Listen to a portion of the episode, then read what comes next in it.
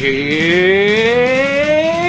Howard. Hello, welcome. It is talking bollocks again. It's time for me to talk bollocks. Well, frankly, I do that all the time, not just once a month with you guys. Not sometimes twice a month. Yeah, okay, pick me up there, why don't you? You fucking bastards.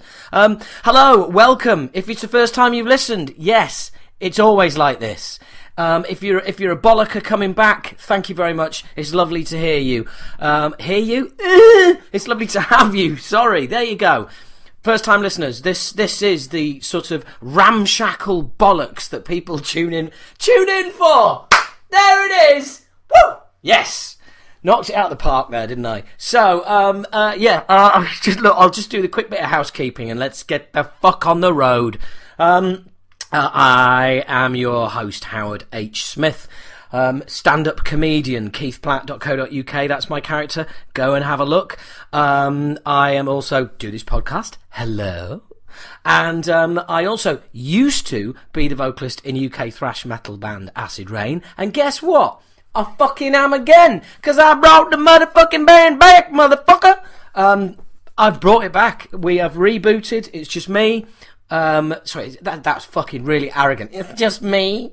That's fucking so arrogant. It's only me from the original lineup, four fucking awesome guys in the new lineup. Um, there's going to be some individual podcasts with them coming up soon as well, and it's going to be all sorts of nice, exciting stuff. Hope you like the writers' edition.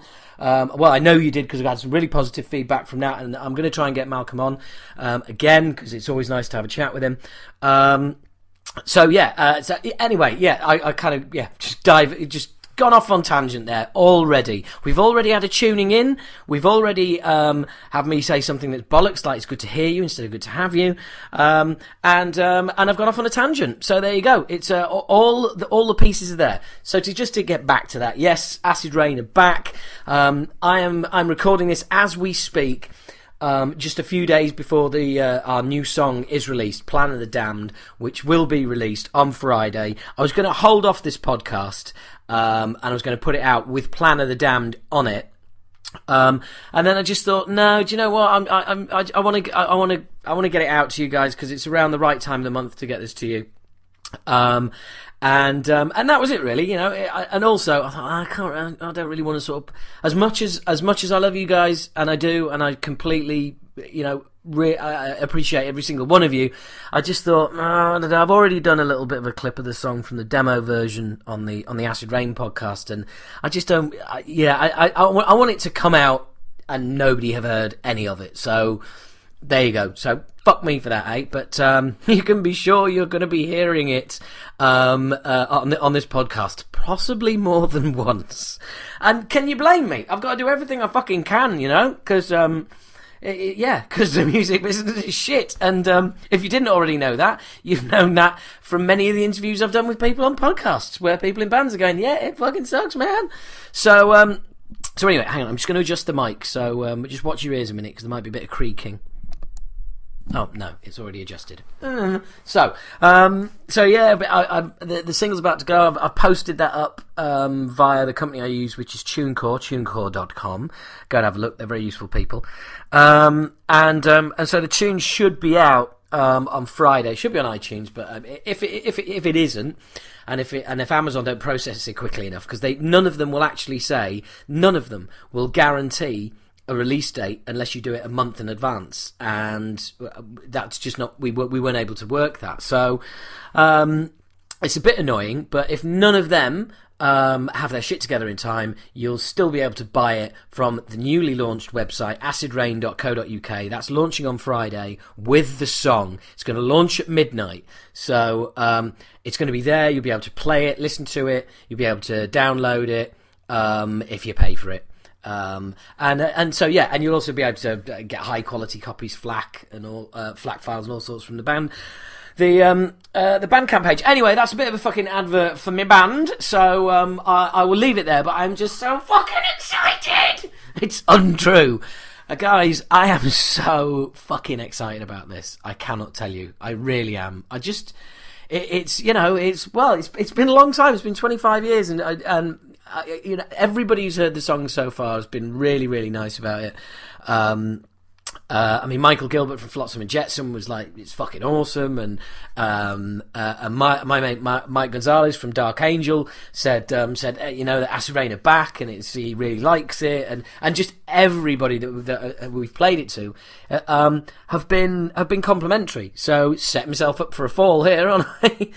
Um, but just really excited, really looking forward to it. Um, on the road, as you um, as you may or may not know, um, we're touring in the UK in October. So if you're in the UK, get to one of those dates. Um, you can find those dates on the Acid Reign Facebook page. If you go to the Acid Reign Facebook page and click on the tour dates tab, because believe it or not, people still click on. Uh, they're on Facebook and they and they send me things like, "Are you going to be going on tour?" And there's a fucking tour dates tab right there, you blind cunt. Fucking click on that. Jesus Christ, you want me to fucking buy them as well for you? I'm I'm so nice, aren't I, about uh, about my audience? That's just yeah. Anyway, um, so, and yeah, you'll be able to go to the Acid Reign website, acidrain.co.uk, uh, and go to the tour dates section and click on there and buy tickets if you want to come. It'd be amazing if you do. Anyway, that is my um, that's my rampant ego running away with itself as only I can. Um, well, obviously with my ego because I, I, couldn't run away with somebody else's ego, could I? That would be fucking impossible. Um, but uh, but anyway, here we are. Um, we're back.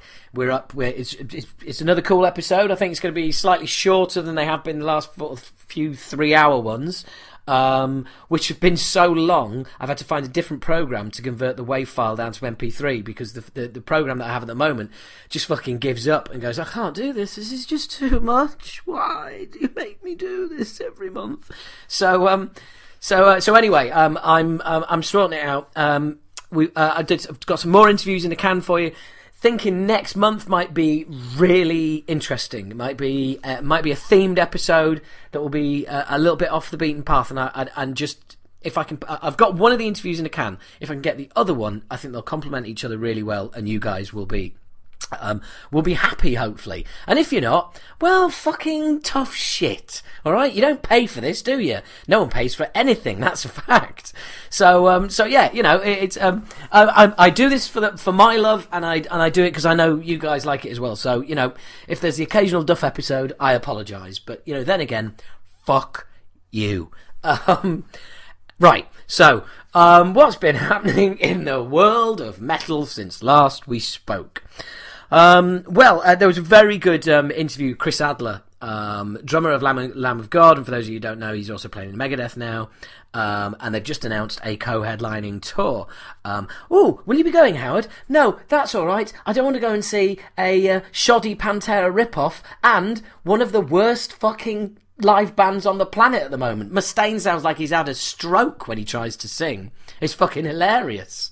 Um, so no, won't be going to that. But there was a great interview with uh, with Chris Adler um, on the Metal Sucks podcast, which is uh, which is uh, I was glad to see in iTunes people who like this podcast also like the Metal Sucks podcast, and that's great because I think the two are really good companion pieces because those uh, you've got two guys with strong opinions there who, who knock it backwards and forwards. On this one, you've just got one egomaniac who just wants to get loads of shit off his chest and not have anybody interrupt. So that's how that's how this fucking works. In case you haven't been here before.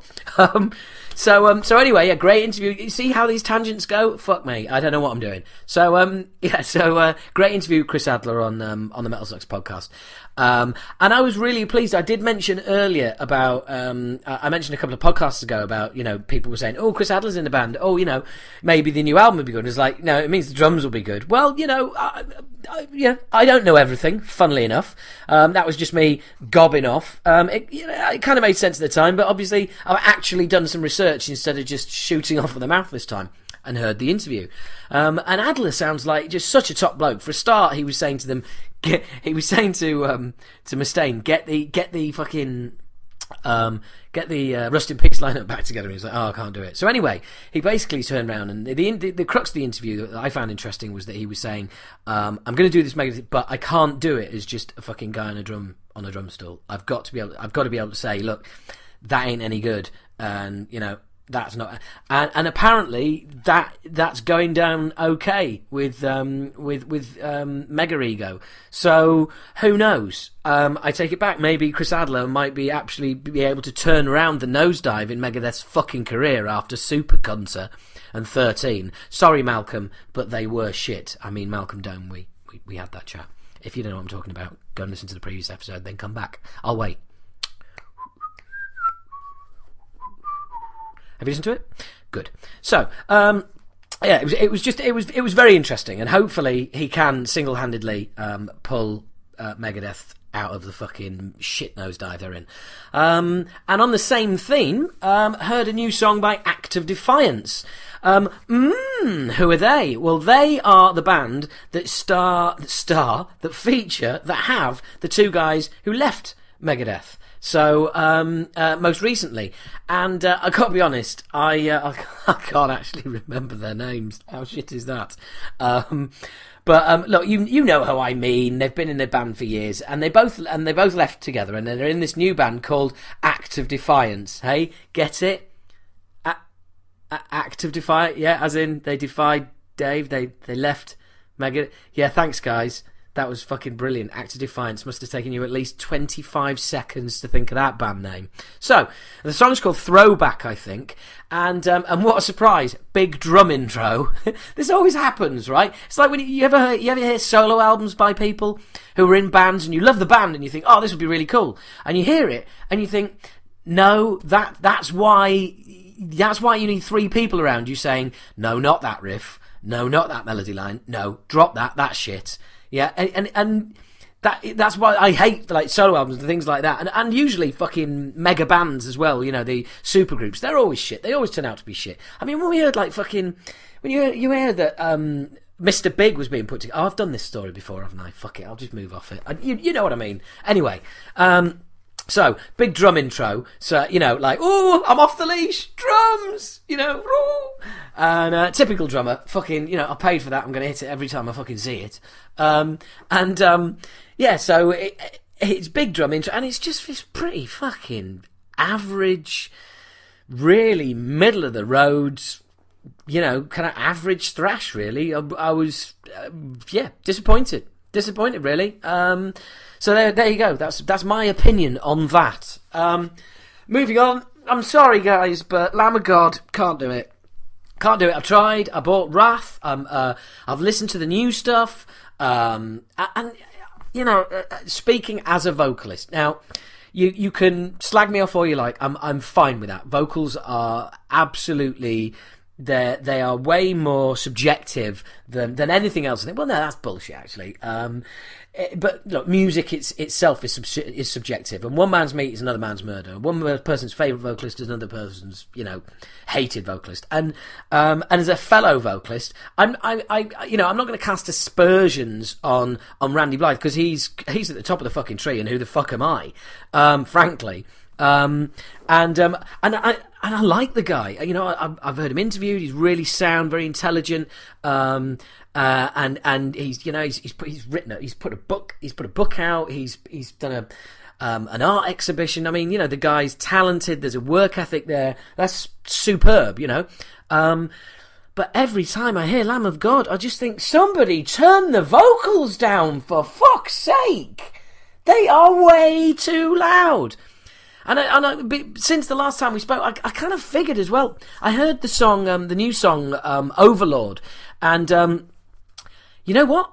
It's, it is really good. It is it's mean and moody, and Lamb of God are doing something a little bit different, and it's kind of strange. And I thought this is really cool, and the vocals. Hats off, you know they're really, really good, really, really nicely done, um, with lots of feeling, lots of melody, and beautifully delivered. Really cool up until four minutes. And then it's.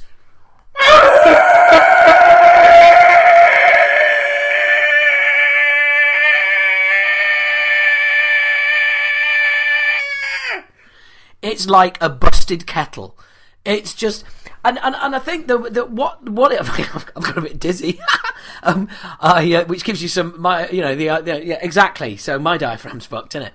I'm going to be so knackered on this tour, honestly. Um, but um, yeah, it's just it's it's always. I, I think what I figured is is heavy vocals. They ju- for me they just seem to be very. They're, they're one tone. It's it's just like and there's there's no there's just no, there's no intonation. There's no there's no difference. It, it, it, could be song. It could be lyrics being delivered about um, the death of a loved one, and it could be reading a shopping list. And I, I wouldn't know the difference. And and and again, I'm totally up for people saying, "Who the fuck are you?" and listening to my vocals and going, "Yeah, but you're shit, mate." I, I know, I, absolutely. You you go for your life. That's your opinion. This is mine. My podcast. yeah. See how that works? Hmm? yeah, it, uh, yeah, it's like that. How do you like them apples? So, so that, that's just my thing. Okay, that's just my thing. But like, I, you know, I will, I will try and give the album a go because there's definitely something different going on in that that, that song, Overlord. But it, it, it's just, it is just those that that busted kettle vocals. They, they're just that that monotonous, just drawl. The just does my head in. But um, but anyway, anyway, um, and I have to, say, I have to say, come on Randy Blythe? Anyone? Anybody? Hmm? That is a porn name if ever there fucking was one. Yeah, right. It, uh, without Blythe, mother's maiden name, Randy, the, your first dog. There you go, bingo, porn name, Randy Blythe. And um, and and actually, I was I was talking about this to a mate, and he was saying, oh no, actually, yeah, his um his um his name's actually David um, Randy Blythe. I, I think it is actually. Um, and I'm going to do a little bit of um, uh, a little bit of research on on the, on the hoof here. Um, so just bear with me a second. But come on, Randy Blythe. That that has to be a, um, a porn name. I mean, don't get me wrong. It's it's a it's a cracking porn name. Um, but um, right, um, right there you go. Right, his name right is David Randall Blythe right? So you have the option. I did think it was that, but I just wanted to check. Very unlike me to actually check my facts, hey? Um, and I did actually. David Randall Blythe.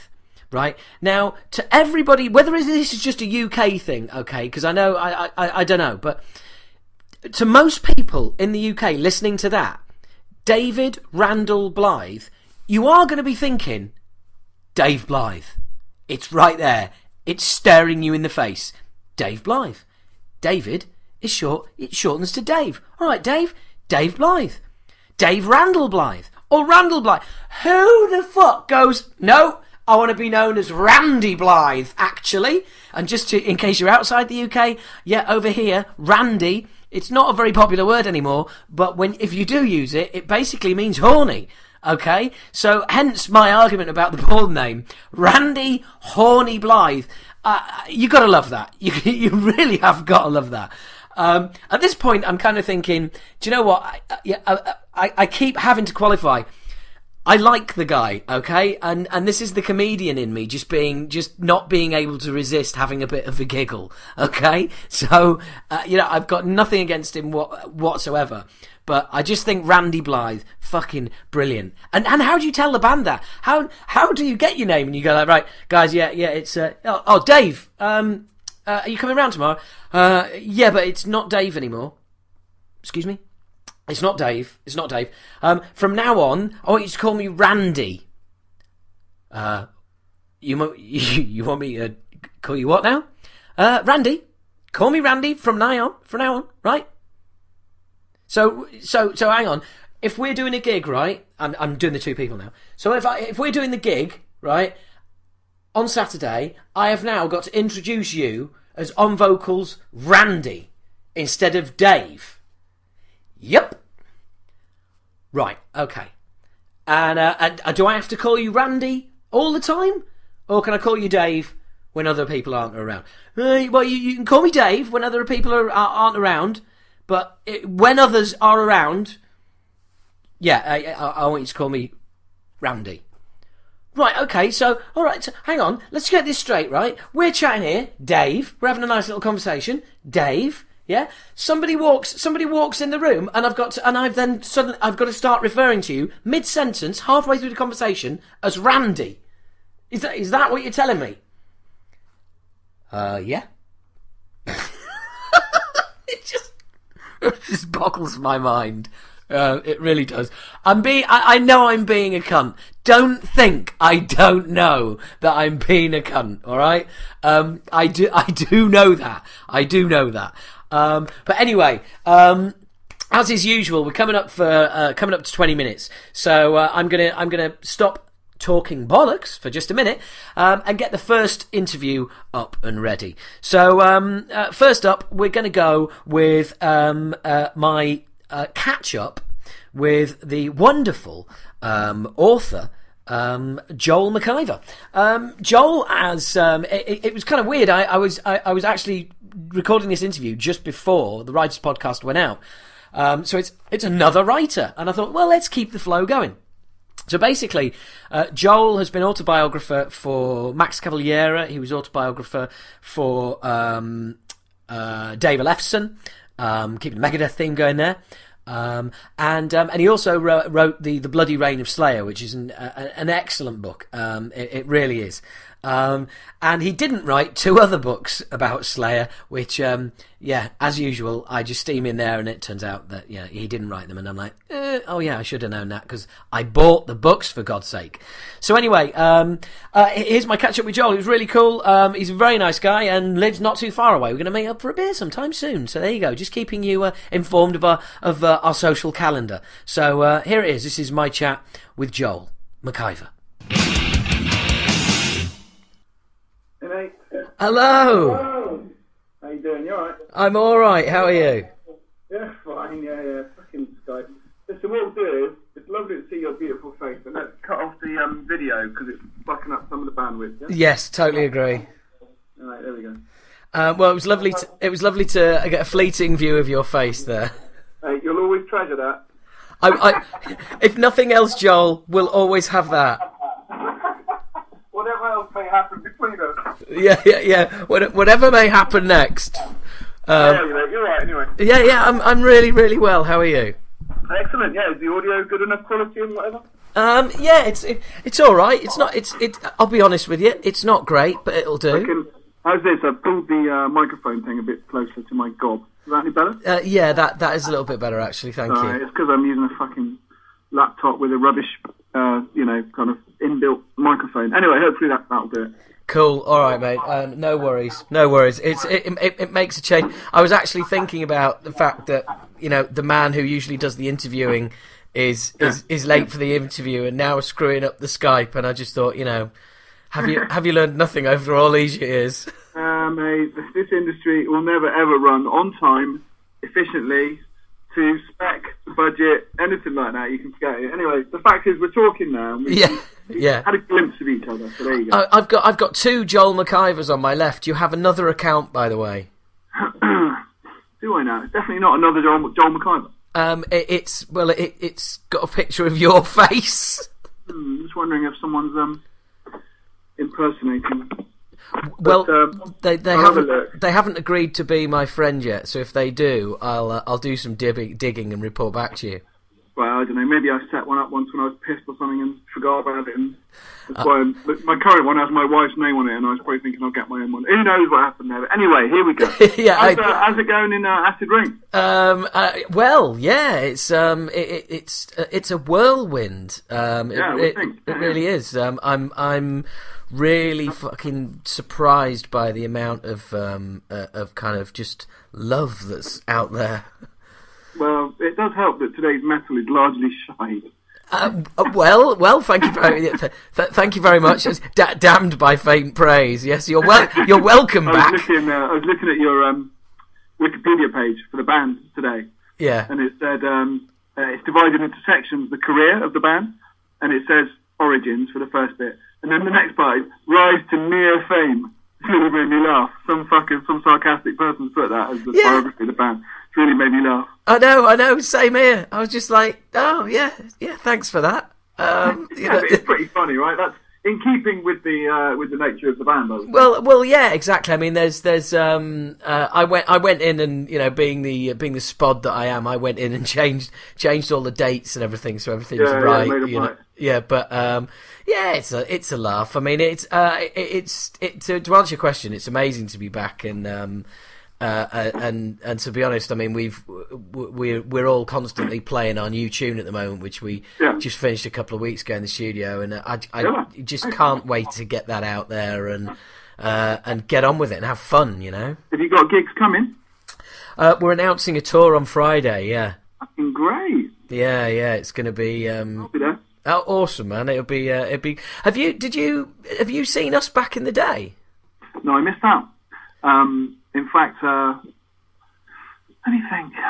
I mean, I didn't really get to see many. I had a fairly sort of sheltered upbringing, I think. Are Ah. we recording? Are, you, are we recording, by the way? Now we uh, uh we've we've been we've recorded everything, by the way. Oh, okay, cool, cool. Yeah. Um, so I um, uh, okay. So basically, I was born in 1971. We're probably about the same age, are we? Uh, yeah, yeah, I'm uh, I'm I'm a little older, but you know, A little, a touch more mature around the eyebrows. But, um, yeah, I've got I- I've got saggier I- balls, basically. Until about 1986, I mean, I really just listened to Duran Duran and Soft Cell and the Beatles and kind of old music that my parents had, and then the sort of terrible um, sort of synth pop of the day. I mean, a lot of it was really bad, you know, like Yazoo and Erasure and stuff. But I still have a kind of soft spot for that stuff. And then in about '87, a mate of mine um, and I started to do started to study bass together. We had bass lessons at school, and at the same time, he was a headbanger, so he started playing his stuff, and he played me Master of Puppets, and he played me Reign in Blood, and that was it. And I think my mind was blown. I mean, I I'd gone from listening to all this stuff, which was I don't mind pop music, I've got no problem with it, but this stuff, thrash metal, just destroyed me. So I was into it at that point, but I just never really went to any gigs. I went to Donington and ATA. Um, I didn't really start going to proper gigs till a little bit later on. So yeah, so sorry I missed out. Unfortunately, that would have been great to see you back in the day. Ah, well, never mind, mate. You know, it uh, all comes to he who waits. Um, you uh, you know, we're, we're 25 years later or whatever. that, that, yeah, exactly. I mean, uh, you know. Anyway, look, fuck it. This th- th- th- this isn't um, this isn't about me. Well, look, you you might not have uh, seen us or anything, but I'm I'm um, I, I we can still be friends. we, we we can still be friends. To be honest, I think um, uh, well, I'm I'm a punter of yours. I've Oh um, really? Yes? Uh, that sounds makes me sound like a prostitute though. It does. It uh, well. To, to to be honest, um, I I would have preferred a good seeing to than these four pieces of shit I've had to read. um, well, you know what? Uh, as an apology um, for the for the poor nature of the books that you've had to read, uh, I'll, I'll allow you to penetrate me. Excellent. I'll be doing that with a screwdriver and a hammer. Uh, that's quite. That's quite like. Uh, reminds me of Cannibal Corpse actually. Whose uh, like, whose uh, official book I wrote last year. yeah, yeah. Oh, uh, we- n- nicely done. I saw what you did there.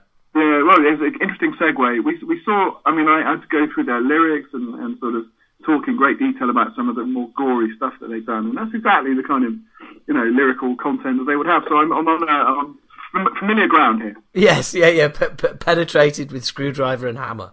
Um, well, no, I've got the. Um, I got the. I think I started out with the the the little Reign in Blood book that you did. Uh, no, that wasn't me. That was a guy called Dave Ferris. My apologies. I, No, no, I- it's fine. It's a, it's a, I'm very pleased that you're confusing me with him because he's a great author and that book is brilliant. I did do a Slayer book, but um, it was a couple of years before his uh, Reign in Blood book. But um, no, I exchanged a few emails with that guy and he, he seems like a really good good guy. No, no. Well, I, my apologies, but yeah, d- great book. But no, yeah, you d- you did the bloody Reign of Slayer, which is uh, which Yeah. is which is on my um on my coffee table as we speak. And I also I also read the Dave and Dave and Jeff years, and also the Max book as well. Oh, thank you. Yeah, the Max book was uh, was a, um, a a hell of a laugh to do. I spent uh, probably two years with him. You know, it's funny actually. Max recently did an interview where he said, "Oh, you know, we did a thousand interviews," and he was only kidding. We actually did about thirty, but um, it, the, the interviewer took it seriously and wrote, "Oh, he did a thousand interviews," and um, it's subsequently been repeated by later interviewers. He said, "Oh, yes, what was it like doing a thousand interviews with John McIver?"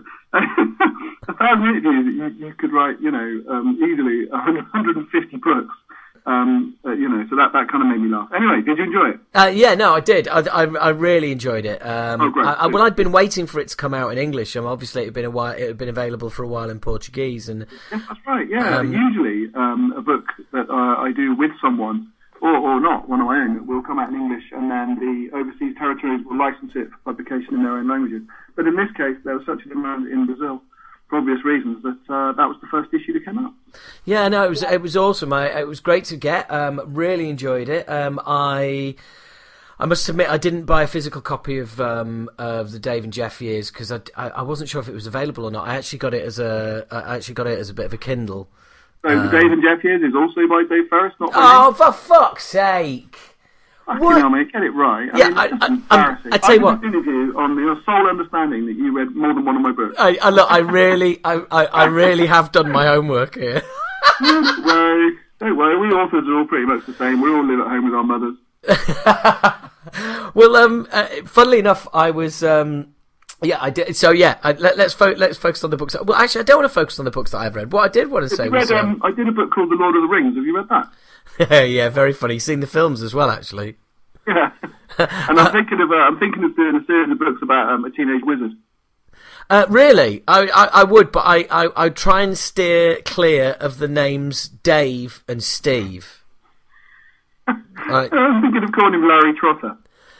Yeah, maybe. Although that's a little close to only fools and horses. If I'm fair, you know, I, I, I think you might you might come under some some, some trouble there.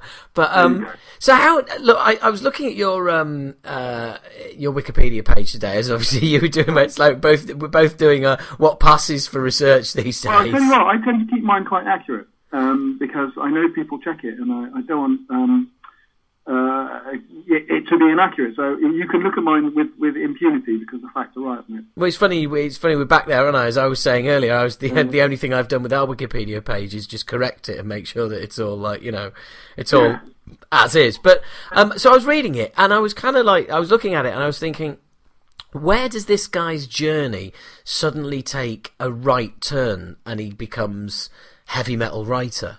Because it, it, it's it's it's kind of sparse on background and I, cou- I couldn't really figure it out.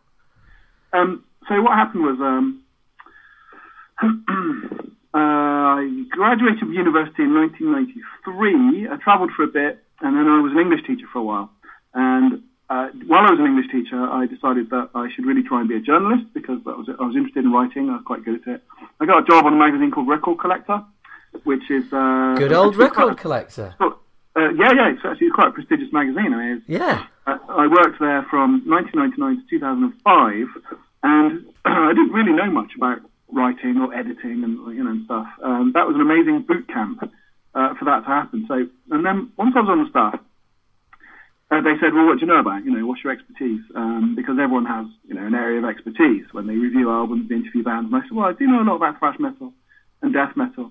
Um, and so I was the guy who interviewed Dave Mustaine and James Hetfield and Cronos from Venom and a, a galaxy of heavy metal people suddenly. So suddenly I was the metal guy. That's and it was. I mean, I liked all sorts of music. You know, I, I said I used to like Duran Duran. I mean, I continued to like all that stuff, cheesy as it was, uh, while I enjoyed my extreme metal. Um, but I, I, I was the guy who did the metal. So when the time came to propose a book on, uh, on, on a subject that I was interested in, first book I did was called Extreme Metal, just because that was what I knew about and I was writing about and I was connected to that world.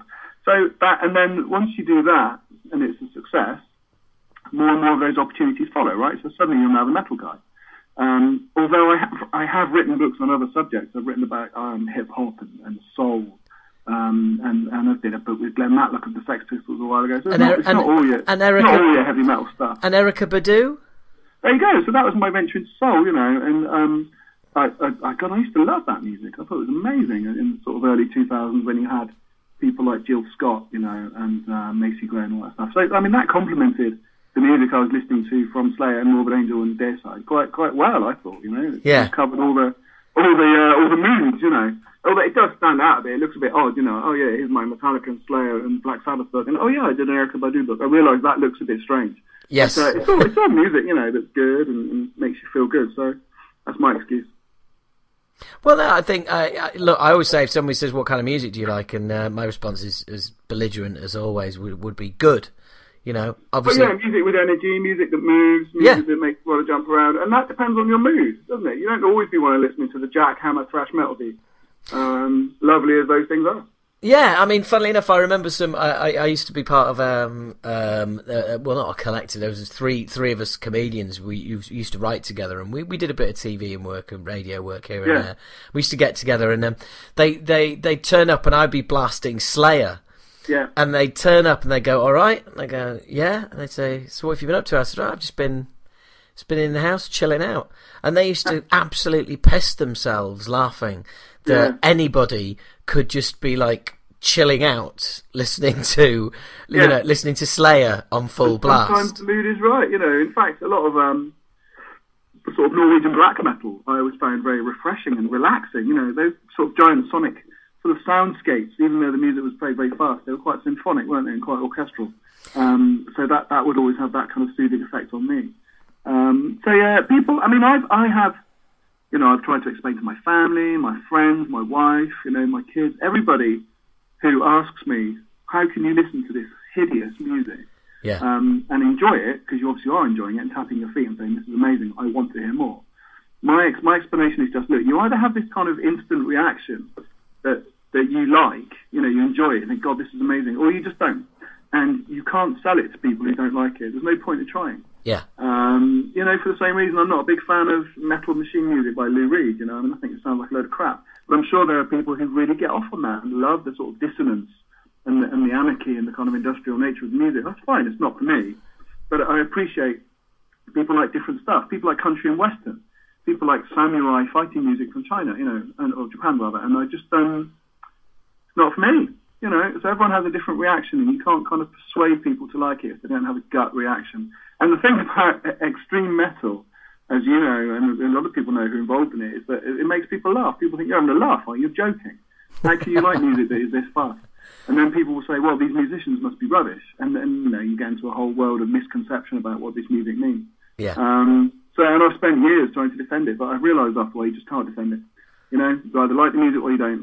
That's just the way it is. Well, actually, you know, that's a that's a really good um, that's that's a, that's a really good uh, philosophy to have. I mean, I, It was, I, it was penetrating, wasn't it? I mean, it was beautiful, the way I put it. I, I'm, I'm, I'm, I'm, I am in awe. Um, uh, well, I, I guess it's the comedian in me that is like, you know, he, you see somebody else's opinion that differs of you, dis, differs as yours as as a heckle, so you then attempt Yeah, yeah. to steam in and correct that heckle. You Um, do that when you're but- doing a live set, a, a gig, a comic gig. You lay into people. Uh, uh, well, no, uh, only if they, only if they lay into me first. Oh, yeah, Um, you, you, but no, self-defense. yeah, yeah. I mean, well, to be fair, no, you you will. I mean, uh, it's called connecting. You've got you've got about 80, 90 seconds to connect with an audience, and that will and that will shape your gig. Um, So you have to connect with them very, very quickly. And some kind, and sometimes if you're on later in the bill, and there's been like you know somebody you know gobbing off or whatever during it, during the show, and they're called like you know Steve, or these days they must like just as likely to be a woman, so like Alice or whatever. If you walk on stage, you go like "Good evening," right, and you just point at that person straight away and say, "Don't say a fucking word for the next half an hour." You you are effectively having a go at somebody out of the blue, but you're also playing to the crowd because you know the whole crowd's going to love that because that person's mm-hmm. getting on everyone's nerves. Sounds rather like bullying to me, mate. You, you know. Yeah. I'm not, sure I approve wholly. Yeah, yeah. You know, you've got more, you've got bigger balls than me being a stand-up comedian. I'd never have the nuts to do it. Oh, mate, it's all it's all ego. It's it's just all about wanting to do it. It's it's mm. it's it's absolutely as you just said about about extreme. It's exactly the same. It's mm. i if if doing stand up gave you that feeling that you get when you listen to extreme metal, you do stand up. You know, and and it, Yeah, it's it- mean, yeah. yeah, it's the same thing. It's it's something that um, I had to do. I've, I had to do it. I, I, I mean, I was always going to do stand up even before, uh, you know, Acid Reign. Yeah. Um, it had been in my mind, and you know, I saw Robin Williams when I was fifteen, I think, and and it just completely, you know, just changed my world, rock my world. But um, It was great, wasn't it? I loved Angels. It's such a lovely song. Oh yeah, yeah, you bastard. you fucking bastard. Robbie Williams, Robin Williams. That, that is that is one of the great injustices. That really is. Um, but um, uh, one thing, I, one thing I did want to mention was, um, uh, uh, funnily enough, you mentioned about you know working with Max for, for a Yeah. couple of years there, and I would imagine that there is there is a certain amount, and that you you you become someone's uh, confidant uh, Exactly, uh, yeah. you know, uh, best friend, priest. You're you're you're everything to them for for a um, period of time. The, the, the, uh, sorry to butt in. The, the No. word that I would use really is, is almost therapist. I was going to uh, say counselor. Yeah, Yeah, counsellor is a better word. It's, uh, and it's it's something that is uh, it very much requires you to handle with a sensitive touch because you're yeah, you're asking people, especially in the case of Max, who went through quite a lot of trauma in his life. You're asking people to say, for the benefit of your recorder, exactly what happened and how they felt and how it made them feel. Um, and that's quite a big ask, you know. Um, not everybody wants to do that, but you you have a relationship which is based on trust, um, because the whole point of these things is that as a co-writer, you will tell the story um, in a way that seems best to you, but that the writer ultimately will sign off on it. So if there's stuff down there on the paper that actually doesn't read well and it's a bit too personal, a bit too painful, the understanding is that that will be taken out. And so you have to tread carefully, you know, and therefore, and you know, oh, sorry, I always blather on about this for hours on end, but no, do please. cool. But basically, the uh, the way that you make these books a success, and I've done four of them now. One with Glenn Hughes, one with David Ellefson of Megadeth, one with Max, and one with uh, Glenn Matlock of the Pistols. Is that you you as the as the author have to give something to the reader. You know, you have to give something emotionally and open yourself up to the reader, or the reader doesn't feel a connection. I'm talking about the, the, the, the subject now, not me, the co-writer, but the subject has to open themselves up a bit. So therefore, there is this necessity to go into sensitive areas, you know, emotional areas. People talk about their parents, they talk about their children. It's very emotional.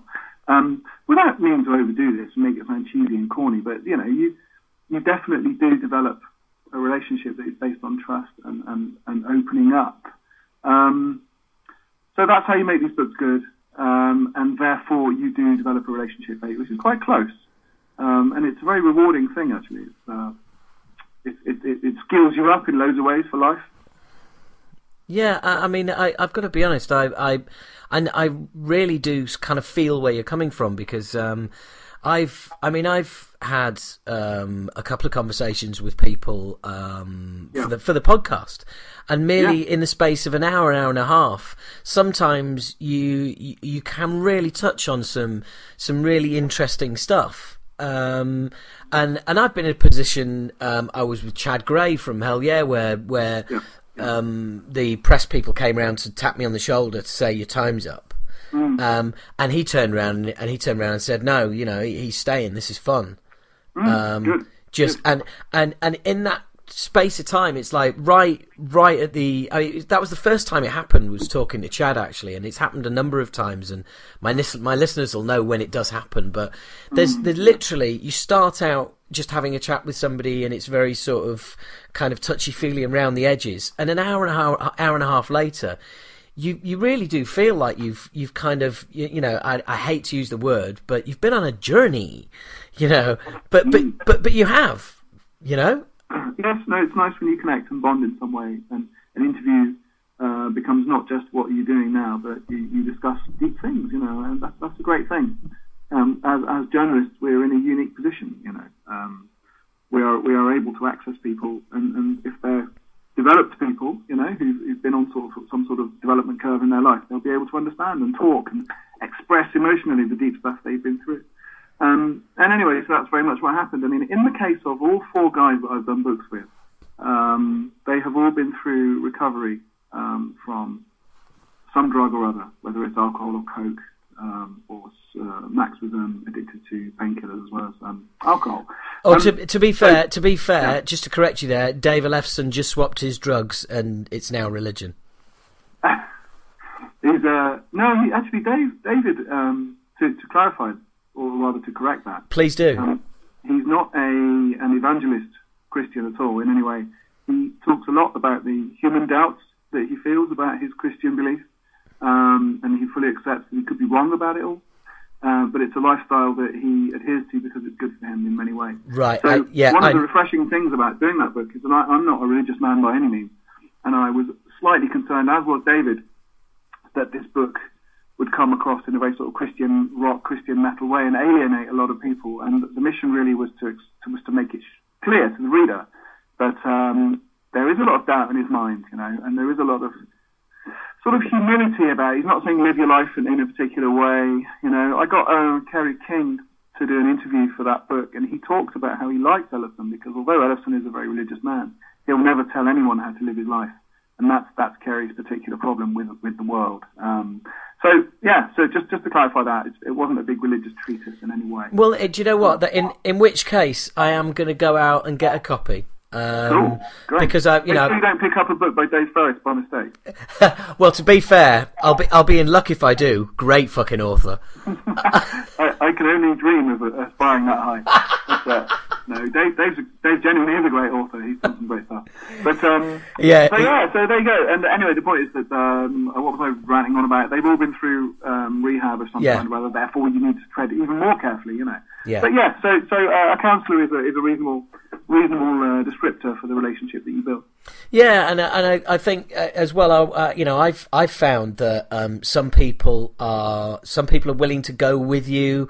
Um, some people like a lot more stringent, you know, kind of question answer question answer yeah. um, and some are i mean uh, one particular interview that i did um, uh, people out there won't even guess who it was but it, to me it just felt like i was interviewing somebody who was willing to answer the questions but just wasn't willing to give anything else outside of that wasn't willing basically wasn't willing to go sort of you know off-roading and yeah. and go. It, it, it, they they just kept bringing it back. They kept getting getting the steering wheel and just correcting it and bringing us back to the right side of the road. You know, changing gear to continue the analogy. Uh, yes, yeah, exactly. Um, you know, and and it was just kind of the air conditioning if it got too too hot. Yeah, yeah, it was got a bit dark. Put put the high beams on. Look for any uh, obstacles that might be in the way.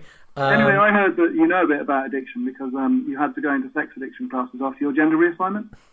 Well, it's funny you should say that because I um, uh, I was looking at getting a gender reassignment. Well, no, I'll, I'll tell you the whole story. Basically, yeah, how it how it started was um, um, I needed to get a penis reduction. Yeah. Um, and um, nasty those Yeah, yeah, yeah, exactly. So I went in there, um, and uh, and I said, "Look, my mate Joel's there. Give him the tip." Um, and uh, and of course that's that's how that's how you've ended up where you are. Fantastic. Um, have you got any? Um, have you have you turned anyone down? I know I, I know these are shit questions and the ones that you probably get all the time, but I, I am. have done, yeah. Uh, have you? Uh, well, people who wanted, wanted me to be their co-writer on their book. well, either co-writer. Well, yeah, co-writer, or you know, let's let let's hear it. Rubbish. Or lackey, just general. I was going ri- rub- rubbish some people, motherfucker. I, ha- well, I can't really name them. I'll I know, what. I What know. happens is, this is what happens, right? Yeah. Um, if uh, someone wants me to write their autobiography with them, then the offer will either come through my agents here in London or, or in New York, okay? Yeah. Um, or occasionally people will approach me directly. Now, I will get paid in one of two ways. I'll either take a large percentage of the deal, so in other words, I won't take any money up front, but I will take a wedge on an ongoing basis from the income from the book, Yeah. uh, or I'll take a fee. And in the case of um, certain rock people who have approached me, Yeah. uh, I have asked for a large fee, and they are either unable or unwilling to pay that. Um, and that's what has happened a few times, yeah? So Right. people that I'm not really that keen on working with, I've named a, a ginormous fee, and uh, that's put them off. So that, that, that's how it works, Great. um, which has been uh, quite a good system so far. So, um, Uh, did tho- did those books come out? no, I didn't do them. No, but Um, but did oh, but I did those? they do them someone else? Uh, not so far. No, these there's a couple of quite well-known people actually who, who I better not mention or I'll get killed. Yeah. But um, uh, yes. So, Actually, uh, actually, actually, do what I do. What I always do on this uh, podcast. Tell me after we've recorded. uh, I will. But uh, if you tell anyone, then I'll, you'll find me hanging by by a rope. Um, and it, you know, someone will come out and do me. So yes, uh, that's fine. Don't I'll, uh, don't don't give fine. me don't give me such an incentive to tell everybody. so uh, yes, that's how it works. But um, uh, that hasn't happened very often. You know, I've, I've been lucky enough to work with people that I respect and admire. Yeah. And that's the main thing, really. You know, like like you, you're, you're one of my uh, one of my big heroes. I'm hoping to do your book someday. Uh, well, look, I'm, I'm everyone's hero, so uh, you know, don't worry about You that. got people, you got people queuing up. I was ju- oh, you beat me. To, I was just going to say the book, get in the fucking line, motherfucker. Uh, yeah, I'll maybe let you do the third iteration of it. Uh, That's it. Yeah, um, I you- can do the backing backup research. hey, well, well, you know who the main author's going to be. I was just drinking a, bit of beer and that made me laugh. Yeah, Very yeah, it's, it's, it's your man Ferris, obviously. That's it. Of course it is. Yeah. Yeah. Go Yeah. on. What else you got? Um, Moving swiftly on. yeah, yeah, no, no. It, it, it, um, have you got anything? Um, have you got anything in the pipeline at the moment? Anything that's going to have, be yeah. I'm, I'm working on five books. fucking um, hell? Really, five? Yeah, I know. Yeah, I mean, so what I do, um, I'm the editor of Bass Guitar Magazine. And, Someone um, has to be. That takes up about a third of my time. Uh, and I love that magazine. It's brilliant, and uh, uh, you know that comes out every four weeks. So that's what I do. Uh, uh, you know, uh, a lot of the time. Um, and then on top of that, I write books. I, I write. Oh my god, what, I mean, I write for a whole ton of magazines. I write for Metal Hammer. I write for Classic Rock. I write for The Guardian, Yeah. Telegraph, um, Drummer Magazine, Acoustic Magazine, occasionally Rolling Stone. Um, I mean, bloody hell. And and uh, I also compile albums for record companies and what have you. Uh, and the book, so anyway, so that's what I do. So the book I've just finished is a book on Rob Zombie, actually, um, called Sinister Urge, which was chosen by the publisher. It kind of sounds a bit, a bit like someone waking up needing What's- to run to the loo. the What, what's it called? um, Urge. Sinister. Uh, well, he had an album called, out called Sinister Urge in I think 2000. But um, so that's been quite interesting. I've just finished that, and that is coming out in November. And that it's an unauthorized biography. It's just a third person bio. Yeah. But those things are quite often better than official ones because you get to draw uh, a critical uh, and analytical perspective in a way that you wouldn't be able to if it was an authorized book and you had to say everything's perfect and everything's brilliant. So- was great, and last, Yeah. last So- so in- great. yeah. Next one was even better. So in, re- Um, in in real yeah. in real language, what you're basically saying is, in layman's terms, you get Yeah. to slag them off, which you can't do. Yeah, yeah, And which you can't. Did do that once Yeah, twice, but we- by and large, what I've mostly do is focus, uh, as well as on his music and on his films. I think he's a, he's a fairly um, competent director, and he's made some good films. Uh, and and I, I have a, you know, obviously what goes along with liking heavy metal is liking horror, and I do like a bit of horror. I love the stuff he's done. So that was a lot of fun doing that. It was really enjoyable. And then on top of that, I'm doing uh, well, two well-known people's autobiographies, and then two more are coming online in the next couple of months. So it's all uh, it's all busy, busy around here, mate. That's awesome. That's a, and where is here? Whereabouts do you uh, do you dwell these days? I live in High Wycombe, which is about 20 miles west of London. I know exactly where you are, mate. I go to you. I go to the cinema out that way all the time. I was in West Wickham two weekends ago. Um, You're the uh, guy that was arrested in the cinema that time. no, no, that wasn't me. I was the one arrested, hanging out, hanging out the back of that sheep. Yeah. Yeah, you had all the rodents in your pocket. I've always got rodents in my pockets. Anyway, where do you live? Um, I live in uh, I live in West London, Ealing. Why do you live there? Um, well, because it's close enough to be in London, um, and I It's not find really in London. no, uh, yeah, exactly. But you're not really in London because if you go out just about twenty miles, it's a load of fucking inbred ingrates. Just waiting for the day when they have running water and electricity. That, that's Um, the one, yeah. I, uh, I used to work in Ealing. That was where a record collector was for many, many years. Um, like 10, 15 years ago, I was there. And actually, I really enjoyed it. It's like um, it's like London, but it's not really London. It's kind of safe, Yeah.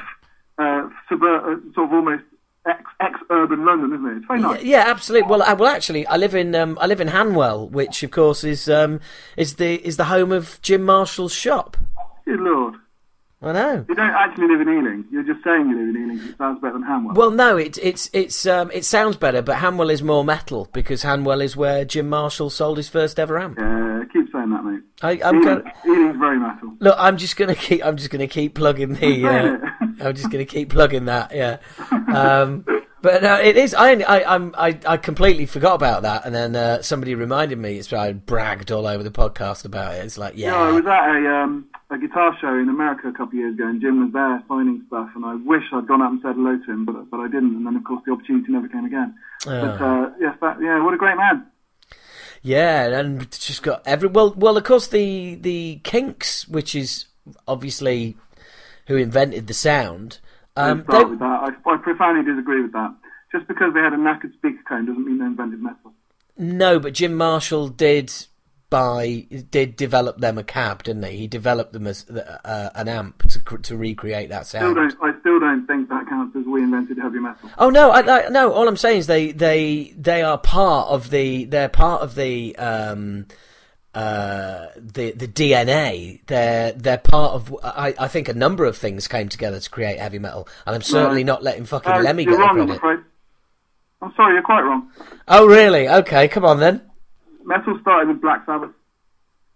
Yeah, right. Okay. So there, yeah, that's where it started. Now I'm still I still think the Kinks played a part in the sound as as Uh, well they played as a part in the development of rock. I'll give you that. But uh, metal is more than just a distorted guitar. I couldn't agree more. I'm not. I'm not.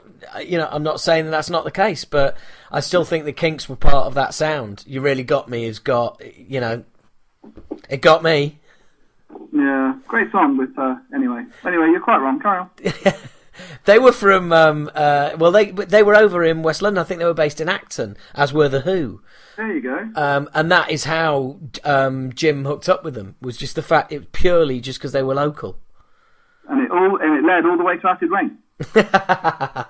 Yeah, yeah, that's right. That's where that's where it really ended up. Yeah, you do a cover of Hanging on the Telephone? uh, we did indeed. Yeah. I really enjoyed that. I thought it was great. Oh, thank you very much. Feel free to. you, did you also sing "You Never Know When the Nibbles Will Strike"? Oh my, yeah. Oh, th- this sum this sums that up really clearly. That This- absolutely brilliant. this sums this sums up my band's fucking um, uh, history perfectly, doesn't it? The only two songs you remember are a joke song and a cover version. I thought that was brilliant. well, thank you very much. Um, I, yeah, well, um, hopefully it proved to you at an early age that um, What, uh, was that um, from a KP Nuts advert or something? Or yes, it from? was. Yeah, it was. You'll never know when. give the- any shit about that?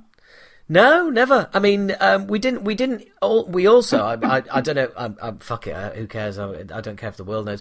The um, on Motherly Love, um, Yeah. which is like the song on um, uh, about Psycho on on Moshkinstein. The intro is actually from Psycho 2, um, but Oh, yeah. but who cares? But we never we never got permission for that.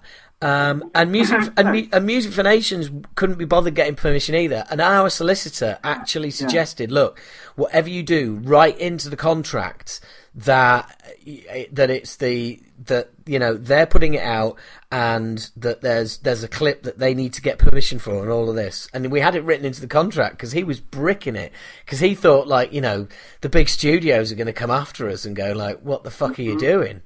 Um, but That to, never happened. to this day, unless there's any like Sony executives listening, um, to this day, no, no, we've never had a single fucking letter, a, a query, nothing. We got a letter from a band in Canada called Acid Reign, who had a problem with us being called Acid Reign. Were they Um, spelt the same way as yours, your band? Uh, it was, yeah, exactly the same way. Um, What but was the outcome of that? Well, they never took it any further. They didn't have a label. All they did was write to the label and say, We've got a problem with this. Yeah. Um, we ran it past a lawyer and he said, Well, A, you've got a record label, and B, um, you've got ev- evidence that you've had that name since 85. Um, and they've only, uh, you know, they say that they've had it since like 86. So Yeah. you're before them and you're, you know, you're effectively making a living from it. So them, tr- them trying to stop you, um, you know, earning a living or affecting your living is, it, yeah, there's no court in the world that's going to say they get to keep Great name name. for a band, by the way. I always uh, always thought it was a nice pun. Well, thank you very much. It was actually, uh, yeah, it was about our 19th name in about 18 weeks. Can, I Um, ask you, can I ask you a question about UK thrash? Uh, you, certainly can, seeing as how that you, you seem to have you seem to have slipped quite easily back into the role of interviewer. Yeah, that's right. Um, uh, I always thought it was a piss weak sort of um, version of American thrash, except you, your band had some good songs. Uh, Sabbat and Onslaught had some good songs, and then there was this sort of pile of tosh. We don't have to name any bands, but there was an awful lot of, um, of British thrash bands that were just an embarrassment compared to the Big Four compared to the Bay Area lot. Did that, did that was that apparent at the time? Um, uh, to me, absolutely. Or, did, or did all the bands concerned over here say, "Yeah, we're going to be the next Slayer"? Um, no, I think all of us were all of us were realistic. All of us were realistic, and to be honest, we were all. Uh, look, I can't speak for everybody else, so I can just speak for me. But what, all I can say is, I was just um, sort of consumed with what I what we were doing and where we were going and what we wanted to do, and and and and at that age as well, you you know, you're not thinking of building a career and five and ten, ten albums in. You're thinking of, Yeah, yeah. you know, the the next the next rehearsal, the next song, the next gig, um, and it just basically we just enjoyed it. We just fucking went for it, and then all of a sudden, you know, the the it it just started running out of steam. But I'll be but I'll be completely honest. I mean, I, I was a thrash fan. You know, before I was in a band, I was a thrash fan during, after, I always have been, and and uh, I, you know, you can't fool your ears. You can't say that you're listening to something that is being played by UK musicians and it's easily as good as something that is being played by the Bay Area musicians when it's quite clearly fucking not. I tell you what, I always thought that if you lot had had, not you in particular, but the, the first wave of British thrash bands, had had access to the production teams that, that made the American stuff so good, that would have really helped. So I'm a big fan of Evil, for example. And one of the reasons they're so good is that they sound so fucking amazing. I mean, the, the, the production is ace. And you guys didn't really have access to that stuff, or am I wrong? Joel, uh, do you know what I'm going to do? When this interview finishes, I'm going to send you across our new tune Okay, good. and you'll be able to answer that question yourself. Is it, is become readily apparent? Okay. it's good. fucking heavy. Um, Is it as heavy as Angel of Death? Um, well, is anything. You know, it's Um. it's it, it, it's it's as heavy as the um, 1992 recession. Um, it, it, it's um, now it, uh, look, I, I I do agree. I think um, Is we your new song better than Master of Puppets and Hell Awaits mixed together? um, uh, yes. Sorry, uh, for a minute for a minute there, I was thinking that um, this Is was better than The Gathering by Testament? Um, I, I- actually, I, will- I will do the I will do the standard kind of um, I'll do the standard sort of shit that you get from every band these days. Um, it's some of the best shit we've ever written. We thought we'd go back to our roots. There was a real magic in the air when we were writing this shit. The Wait, wait, producer, wait. Um, if we, we do it for ourselves, if anyone else likes it, it's a bonus. Uh, well, yeah, and then no, I think now I think more sort of these days it tends to be like when people are going to hear this, they are going to freak slash lose their minds slash they won't know what's hit them. Um, I can't fucking wait to get this motherfucker out there and for people to hear it and get on the road. It's going to be awesome, man. The word motherfucker doesn't sound that good in English, does it? Yeah, No. English accent. It, it it doesn't. I've I've pride I've pride I pride myself on my um on my delivery of the um uh, uh, uh of the uh, yes of the word motherfucker, but there's just something about it. it uh, funnily enough, I I remember I was interviewing um I speaking to Chad again uh, of uh, of Hellyeah. And um and I'd said something and I'd said motherf- and he said motherfucker and I just thought yeah I'm not going to say that in this interview because yeah, because there's this guy with the fucking cool as fuck gravelly voice going, motherfucker. And then there's this guy across the table from him going, oh, alright, Chad. You like Hellyeah, then? Um, I, I've I've got to be, I've got to be honest. Um, not so much, not so much at first, but but that, la- but the last album, Band of Brothers, which is where I was, uh, which is what I was talking to him about. Um, yeah, I, I've got a lot of time for that album because, and they're they've all kind of admitted it. You know, they're back, they're back doing what they're all good at. They spent sort of two or three albums wandering around doing stuff that they weren't able to do in their previous bands, and then they all just went, "Yeah, let's get back to what pays the fucking bills." And Yeah. uh, you know, it sounds a lot more like that. Why are you not a fan? Uh, not so much that I dislike them. I don't have a strong opinion, really. I mean, I've heard the stuff. Yeah, Um, oh, I don't know, really. I mean, I, you know, I admire Vinnie Paul. Um, I don't really have any affection for any of the other bands that any of the rest of them were in. Um, you know, I, I was slightly too old for Pantera, and I'm sure you were too. But um, No. so I, I do. No, I mean, I admire, you know, some of the stuff. no, no, no. I was no, I was in there, mate. Big fan. Mm. I was I big mean, there. I'm not knocking it. The first, you know, there's, there's some great songs on every album. But that's Pantera, not Hellyeah. And uh, the kind of southern, the sort of southern thing that they do kind of nauseates me slightly. But there you go. Yeah, no, I mean, I, I, I, I the thing with um, Pantera for me is it's um, it, it, it's all about vulgar display of power and far beyond driven. Um, mm. And I, I saw him on the Far Beyond Driven tour. And have you have you had this experience? You know what it's like when you go and see, you like a band, then you go and see them live, and they're not mm. very good, and you go back to the album, but the album's lost its luster now. Yeah, because you saw them. Do you know what I mean? It just. Mate, you try writing someone's autobiography and then going back and listening to the music. yeah, yeah, that's the ultimate behind the curtains well, moment. It's not so much that you don't enjoy the stuff anymore. It's just you spent hours talking about it, so a lot of the mystery is lost. Yeah. Um, and you know that that's essentially that's, that's what happens when you get to know people very very well, and you know the secrets behind it, and it loses its sheen, you know, and they tell you what the mistakes were in the in the vocals and in the in the guitar lines, and you hear those things, and it's kind of spoiled for you. Yeah. But um, yeah. No, it's it's well, I, I, I kind of had that experience with Pantera on the Far Beyond Driven tour. I had that whole kind of like I went to see them, and it just felt really forced, and it felt it well, it felt false. Um, on, on which tour? Uh, Far Beyond Driven tour. Um, why did it feel? Why, why didn't it feel right? And that was when they were at their peak. Well, um, it, the, the whole thing, it, it, just, I don't know. Well, for a start, basically, front of house. Did um, you shout from the back? Why aren't you doing a cover of Blondie's hanging on the telephone? Yeah, well, that uh, that was actually um, oh, uh, that was by the Nerves hanging on the telephone. Blondie covered it as well. No, no, no. It was originally written by Blondie. No, no and I have to keep, I, sa- I have to keep I saying that. Harry about it. I, was, I keep having to say that in interviews, otherwise the guy who wrote it gets gets on my fucking case. uh, and quite rightly as well because he's fucking sick of it. But um, uh, now, in so uh, it, it, the front of house sound was basically it was all it was basically. I mean, I'd say that Pantera started the um, well, what's wrong with heavy metal production?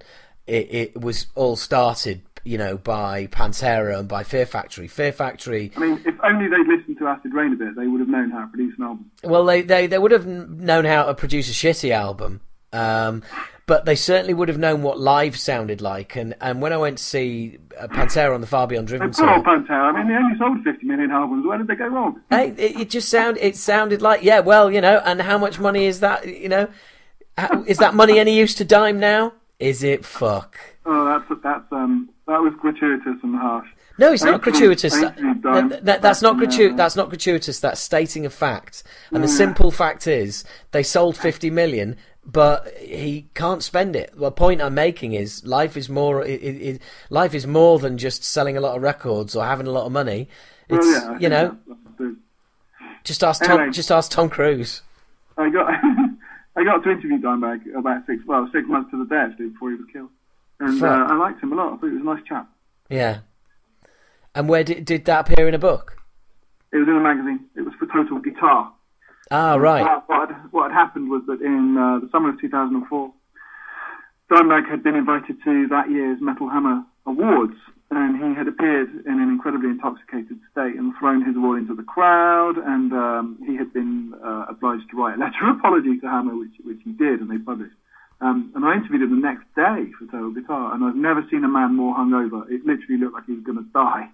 And um, but he still gave me a great interview, and I had one of his guitars there, which had been smashed up because he smashed it up when he was pissed, and he was kind of laughing about it. But uh, I thoroughly enjoyed my time with him, and uh, my last memory of that chat is him reaching out his fist, and we did a fist bump, and he did a big smile, and he walked off. And uh, I, I really liked him. I was, I was utterly gutted when when uh, when he was killed six months later. It was one of one of the worst things ever to happen in heavy metal. I think. Yeah, without a doubt. And I, but but did of all the stories I hear about Diamond, and everything, do, does does he strike you as somebody who um, who wanted to get old? I mean, you know, he'll be eternally young now.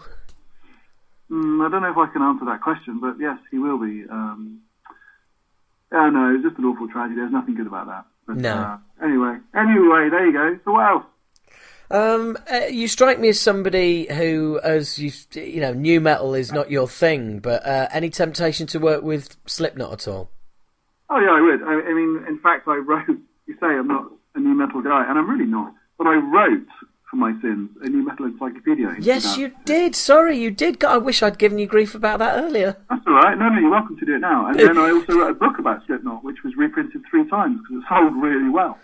Um, Slipknot, Slipknot, I have no no problems with at all. I'm a big fan. I This is, is it- this is this, is- this is great, isn't it? I'm I am just so good at my research. It's like Uh, ever thought alright, of ever thought alright. of working with Slipknot? Yes, I've uh, put a book No, out haven't- that's but been I haven't worked with them as such. I just wrote Right. a book about them uh, years and years ago. It came out, I think, 2001 or you know some fucking ancient ancient era. And- um, and uh, it was reprinted uh, three three at least three times in the, in the interim. We've interviewed the majority of them for various magazines. Um, no, I really like their music. I saw them actually uh, a few months ago at Wembley with Korn. Um, Yeah. And I, I really, really enjoyed it. I hadn't actually expected to enjoy it that much, but I really, really did because they were on fire. Um, Yeah. I, I know, really I, really I- wanted I- to be I- there. I- what was that? I really wanted to be there as well. I saw um, Slipknot's first ever UK show at the Yeah. Astoria in '99. Well, um, uh, you know, I was talking about this show I just saw with Korn. Corey Taylor, you know, the singer from Slipknot, Yeah, he said on stage, we didn't want Korn here tonight. We actually wanted Acid Reign. yeah. but, the singer, but the singer wouldn't pick up his phone. Yeah, well, it's funny you should say that because um, uh, ex drummer of Slipknot, Joey Jordison, is actually a fan. Of Acid Reign. Yeah. I'd like proof of that, too. Um, uh, yeah, I, well, I, uh, you need to speak to a friend of mine who um, uh, who met him. here we go. Here we go. A friend of yours. Yeah. Hey, hey, hey! It's just it's a story. One, it's only one person removed. You fucker! Don't don't steal don't take don't steal my Slipknot dream from me, you bastard.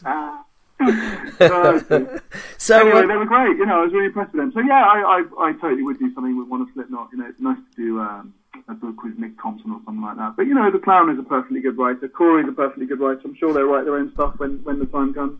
oh, that I mean, uh, that, but you're like me. Yeah, they're absolutely, totally no way fucking new metal.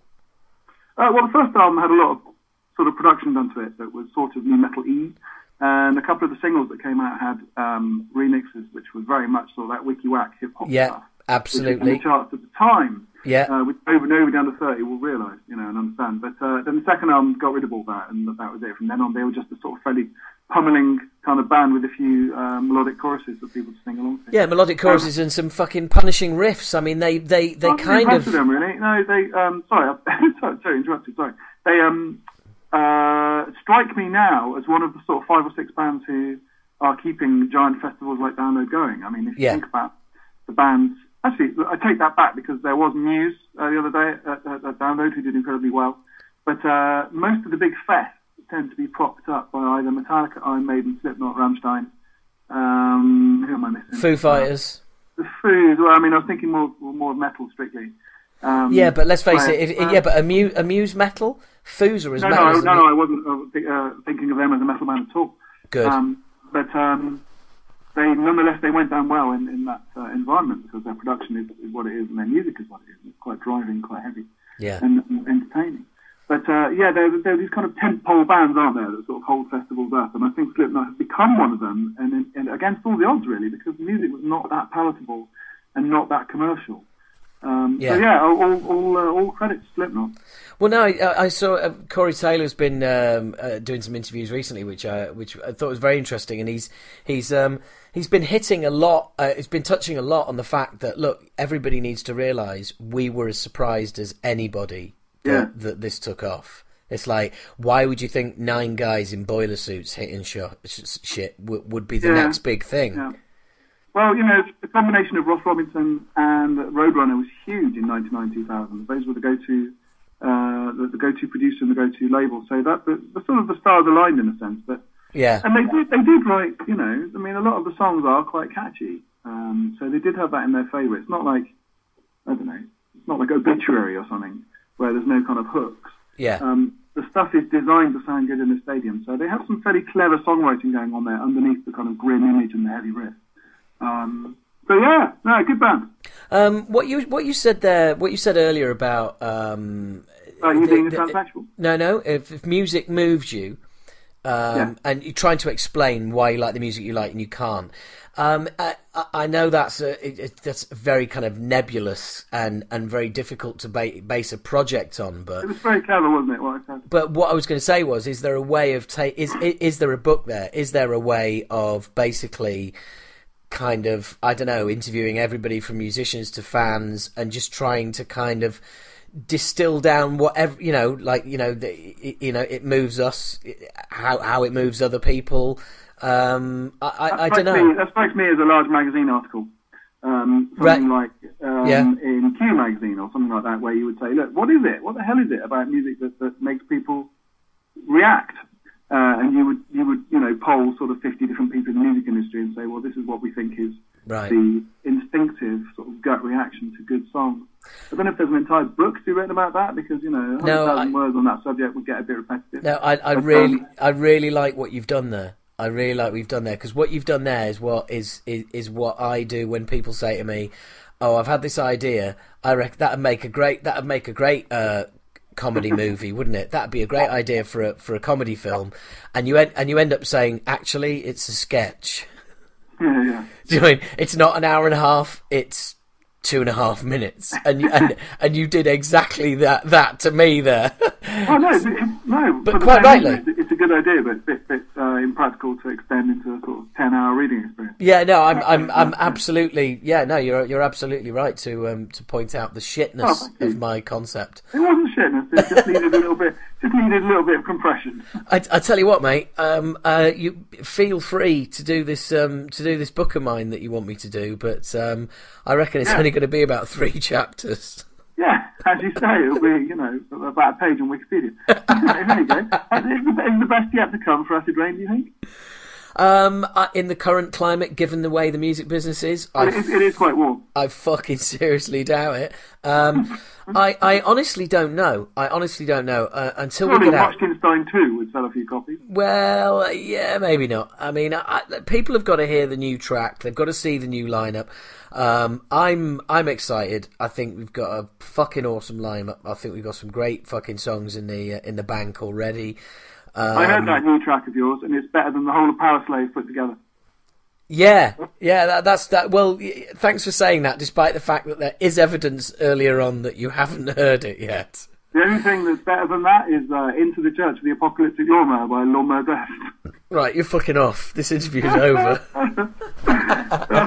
so, a mate of mine had that actual demo, whatever it was called, the Lawnmower Deth demo, which had that and Drink to be Sick on it. and he got it from the back of Kerrang for about two quid in like 1984. and uh, I actually quite liked it. I thought it was amazing. I was gutted when they became a proper band and got record deals and all that. Oh yeah, no, that was gutting, wasn't it? When Kev joined and they started being all proper. Is that Kev, your mate, who's in Acid Reign? Uh, who was in Acid Reign? Yeah. Oh yeah, no, he's, he's, got, he's got a life. No, he's um, he's uh, actually he's he's kind of back in the band, but not really. Um, Cookie, w- um, one of our guitarists, is one of Kev's best mates, and Kev was Oh. really keen to get him in the band. Um, I mean, the way Kev is now is he'd probably rather crew for us than be in the band, but um, he's he's doing up his old guitar and giving it Cookie to play in the band, and he'll get up and play the odd tune here and there. But um, I mean, he's he's got a you know a, an open invitation, but he's he's actually kind of like you know he's he's in the background of the band, um, and um, yeah, it's um uh, it, it's it's cool to have his uh, to have his input as well. And um, you know, he's um, he's heard the new stuff, and he's he's really pleased that the direction we're going. So you know, I think that's that that's that'll do as far as um, That'll do, Pete. yeah, as, as when it when it comes to like you know validation of this reboot, as I've called it, then Kev saying it's cool is that that'll do for me. There you go. Yeah, exactly. So look, um, it's been uh, it's been nearly an hour, mate. Let's um, let's knock it on the head and talk about the interesting stuff. and I'll uh, I'll get this song across to you as well. Oh yeah, the song that's better than um, the whole of Practice What You Preach by Testament. Yeah, that's the one. You keep it up, Right mate. over. right over. Right, okay. Let's let's end this now before either of us says something No, we're, no, go- before we're going to before it gets regret. Yeah, Well, right. thank you very much for having me on your podcast. I really appreciate it. It's it. always a pleasure. Thank you for coming on. So there you go. That was my um, that was my chat with Joel, um, and I hope you all enjoyed it. Um, Yeah, so it's, now notice at the beginning there, um, the quality wasn't great, and I bet you're all thinking, "Oh fucking hell, Howard, sort it out! For fuck's sake, it's Skype, it's in your house. How can this?" And and what did we find out? Yeah, Joel needed to just get the mic a little bit closer to his mouth, and yeah, it wasn't my fault. Is basically what I'm getting at here, um, and um, I, which is a bit cruel, just like you know, dumping it all in Joel's lap. But um, uh, yeah, what a what a top guy. Now, uh, I, to be honest with you, I I've got to say this right. If you listened to that and thought, oh, you know, these guys obviously know each other. No, Never spoken to him before in my life, and I've, funnily enough, haven't spoken to him since either. Um, but um, uh, what a lovely guy! We just hit it off. We just hit it off. Um, the key being taking a piss out of each other. Obviously, that always helps. Um, and um, yeah, it, it, was just. Um, uh, sorry, I should have had some water while I was doing that, but. Mm. Oh, nice fish and chip burp. Mm, nothing like it. I had fish chips and mushy peas before I did this podcast because I've been down the gym like a fucking metal hero. Yeah, because um, the truth is, uh, I need to get fucking fit, and I don't mean fit. I mean fitter than I am. Uh, I'm, I'm, I'm, not bad, but um, you know, I do like my weed and, and all of that, and I've got to fucking cut that shit down because October's coming. Yeah, the tour's called Winter's coming. October's coming, and I, you know, I kind of realised, look, I need to be at the absolute top of my game. So I want you all to know out there that I am, I'm fucking working really hard on this, and I'm gonna have to, otherwise I'll, I'll be a big disappointment. I'll be a fucking absolute wreck. Um, so um, so yeah, I, am I'm, I'm really putting in putting in the hours and um, and I'm going to cut back on um, well any kind of smoking whatsoever. So um, so I'm, yeah, I'm, I'm I'll keep you um, I'll keep you informed of my um, of my uh, my metal progress. It can be just imagine sort of Rocky, something like that. Yeah, that's that's not what it's like. Um, but yeah, it's more like you know working out cardio in the gym and seeing you know sort of 25 year old girls come in and run for like an hour and a half and not even break sweat.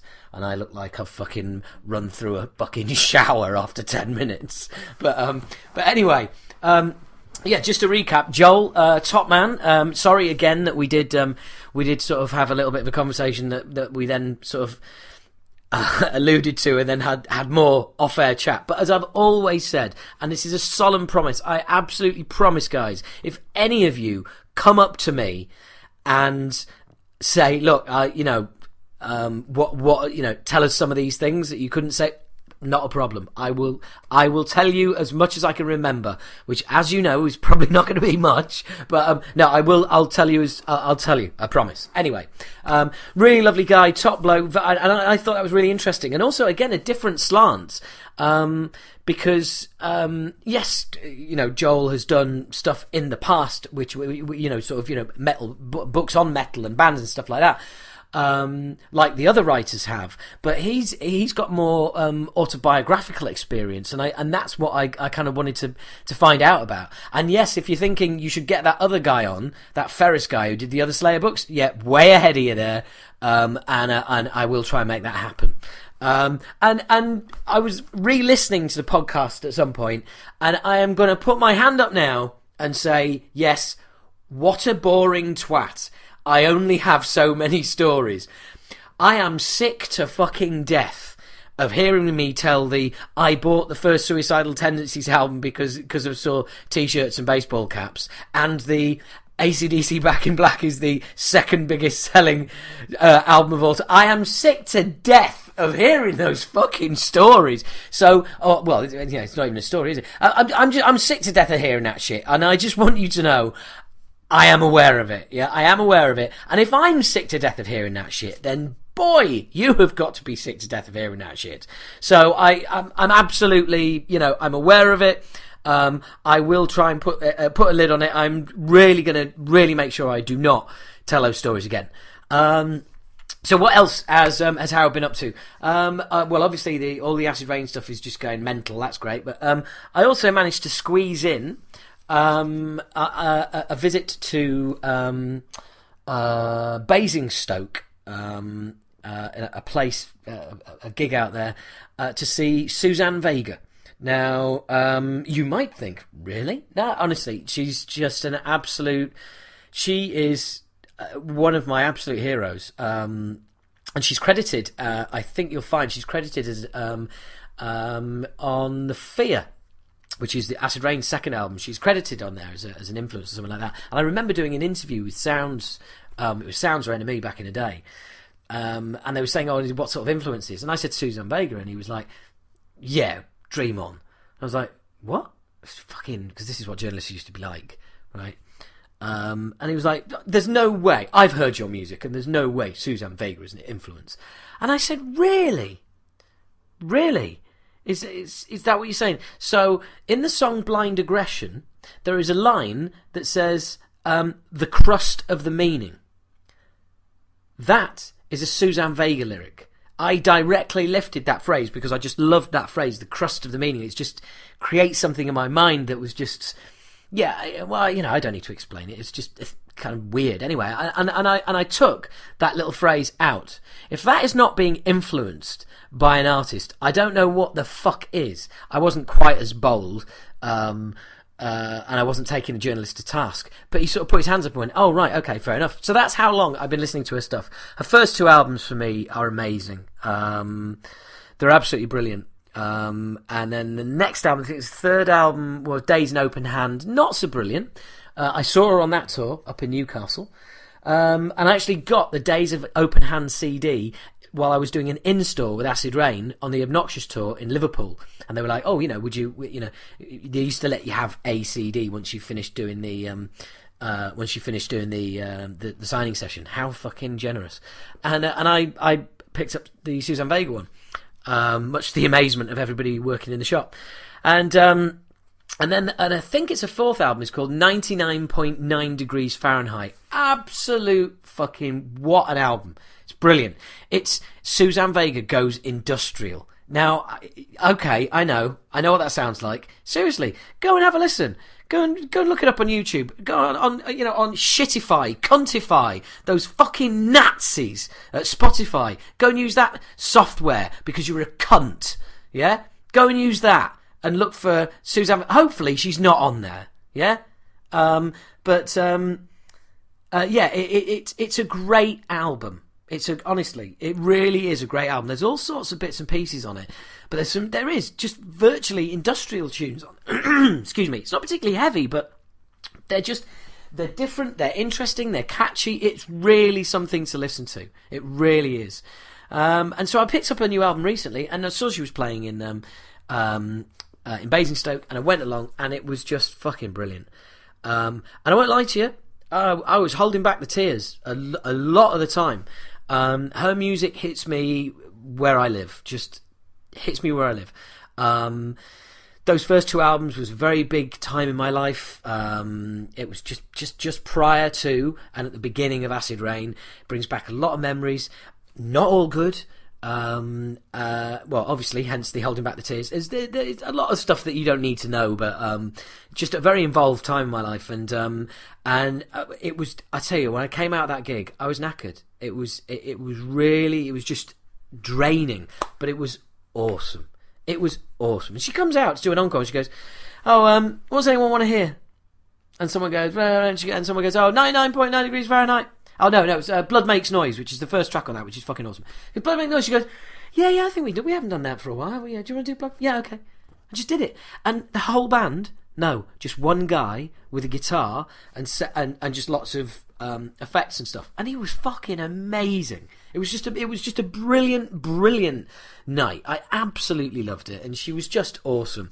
And um, and she had a merch stall, no shirts, because it was just a shame. I would have bought a Susan Vega shirt, definitely. But um, uh, you know, it's always good. It's always good to have those shirts that freak people out. You know, yeah, great to have like DRI and Slayer shirts and all sorts of shit like that. But it's also very cool to have like a Suzanne Vega shirt, if you may. Um, and um, I, do you know what? I didn't hang around and meet her afterwards. I didn't hang around and because I.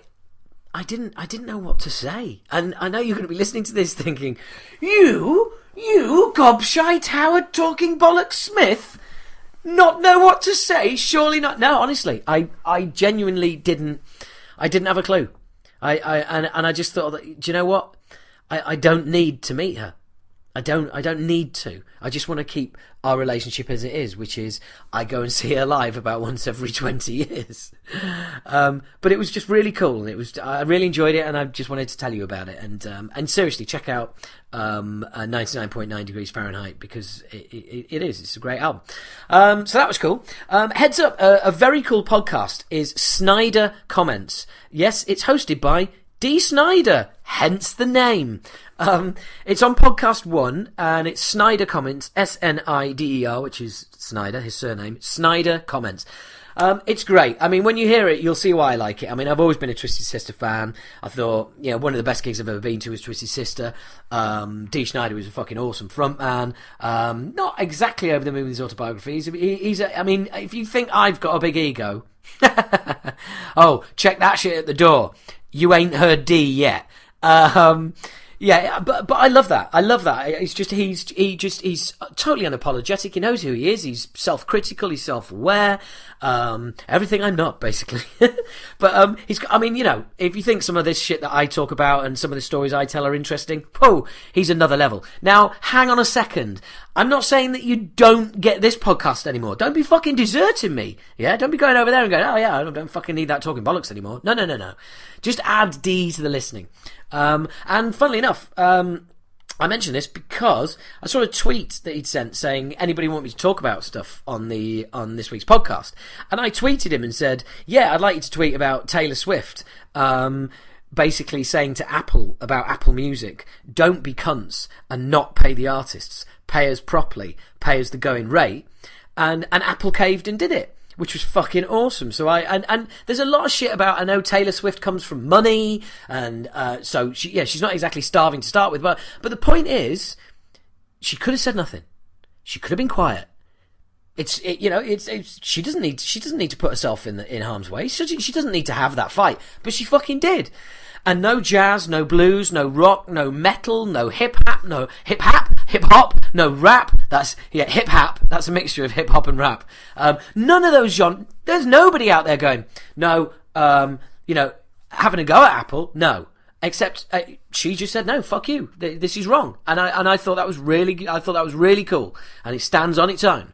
Um, and and and you know, let's let's just remember as well. You've got Jay Z and Madonna and all that lot who've put that fucking streaming service together stood up at their press conference like the Avengers, going, "Oh yeah, this is a new, this is the next thing," and all right. And it's like, "Oh, this is about artists owning their art and blah blah." Yeah, okay, okay, but you, you know, you, you, you're basically not making things any better than for these 15 artists up here who are all fucking massive. Um, but anyway, look, hey, long term that might be you know end up being brilliant. But um, I got to be honest, I was putting the I was putting the um, the Acid Reign um, uh, upload. Just mention Acid Reign again, why not? Because uh, I always do. Um, and uh, I was I was uploading it for the digital stores, and do you know what? I, I was just hovering over uh, over Spotify, like, do I? Don't I? Do I? Don't I? Because they are cunts. And just so you know, right out there, guys, this is how Spotify works. Spotify Spotify is a piece of um, software.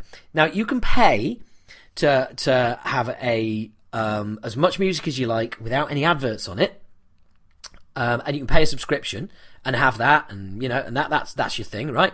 Or you can use it free, and then adverts appear in between occasional songs and stuff like that, right? The royalties, and it's always streaming. The royalties that they pay artists are fucking outrageous. They are so small, it is unfucking true. I mean, it's less than it's less than in the UK a penny. It's in the US less than a cent per listen. I mean, it's just it's fucking worthless. Meanwhile, where do you think all the money is going from people's subscriptions and from the advertisers? That's right. It's going into Spotify's fucking bank account. So Spotify are basically making all the money now. That that's that, they're making all the money. So that's great. So when you use Spotify, that's who you're contributing to. That's who you're giving your money to. That's who's, yeah, it's Spotify and their investors. Thanks a lot. Brilliant. Well done. Are you supporting the band? Not really. No. No. You might be being aware of their new material, and so you might go and see them live, but don't ever fool yourself into thinking that you are actually doing the artist a favour in any kind of way. In any kind of way because Spotify are the ones making the money there. No one else. I'd like to see. Um, I'd like to see a kind of um, uh, model like Netflix have. Netflix need content, right? They need programs. They need film. Netflix have started. I mean, you, you look at the, look at the exclusive series and exclusive movies they have on Netflix, House of Cards, things like that, and they're paying they're paying these people big money, so they've got exclusive stuff. So people pay a subscription to that service. And what's wrong with?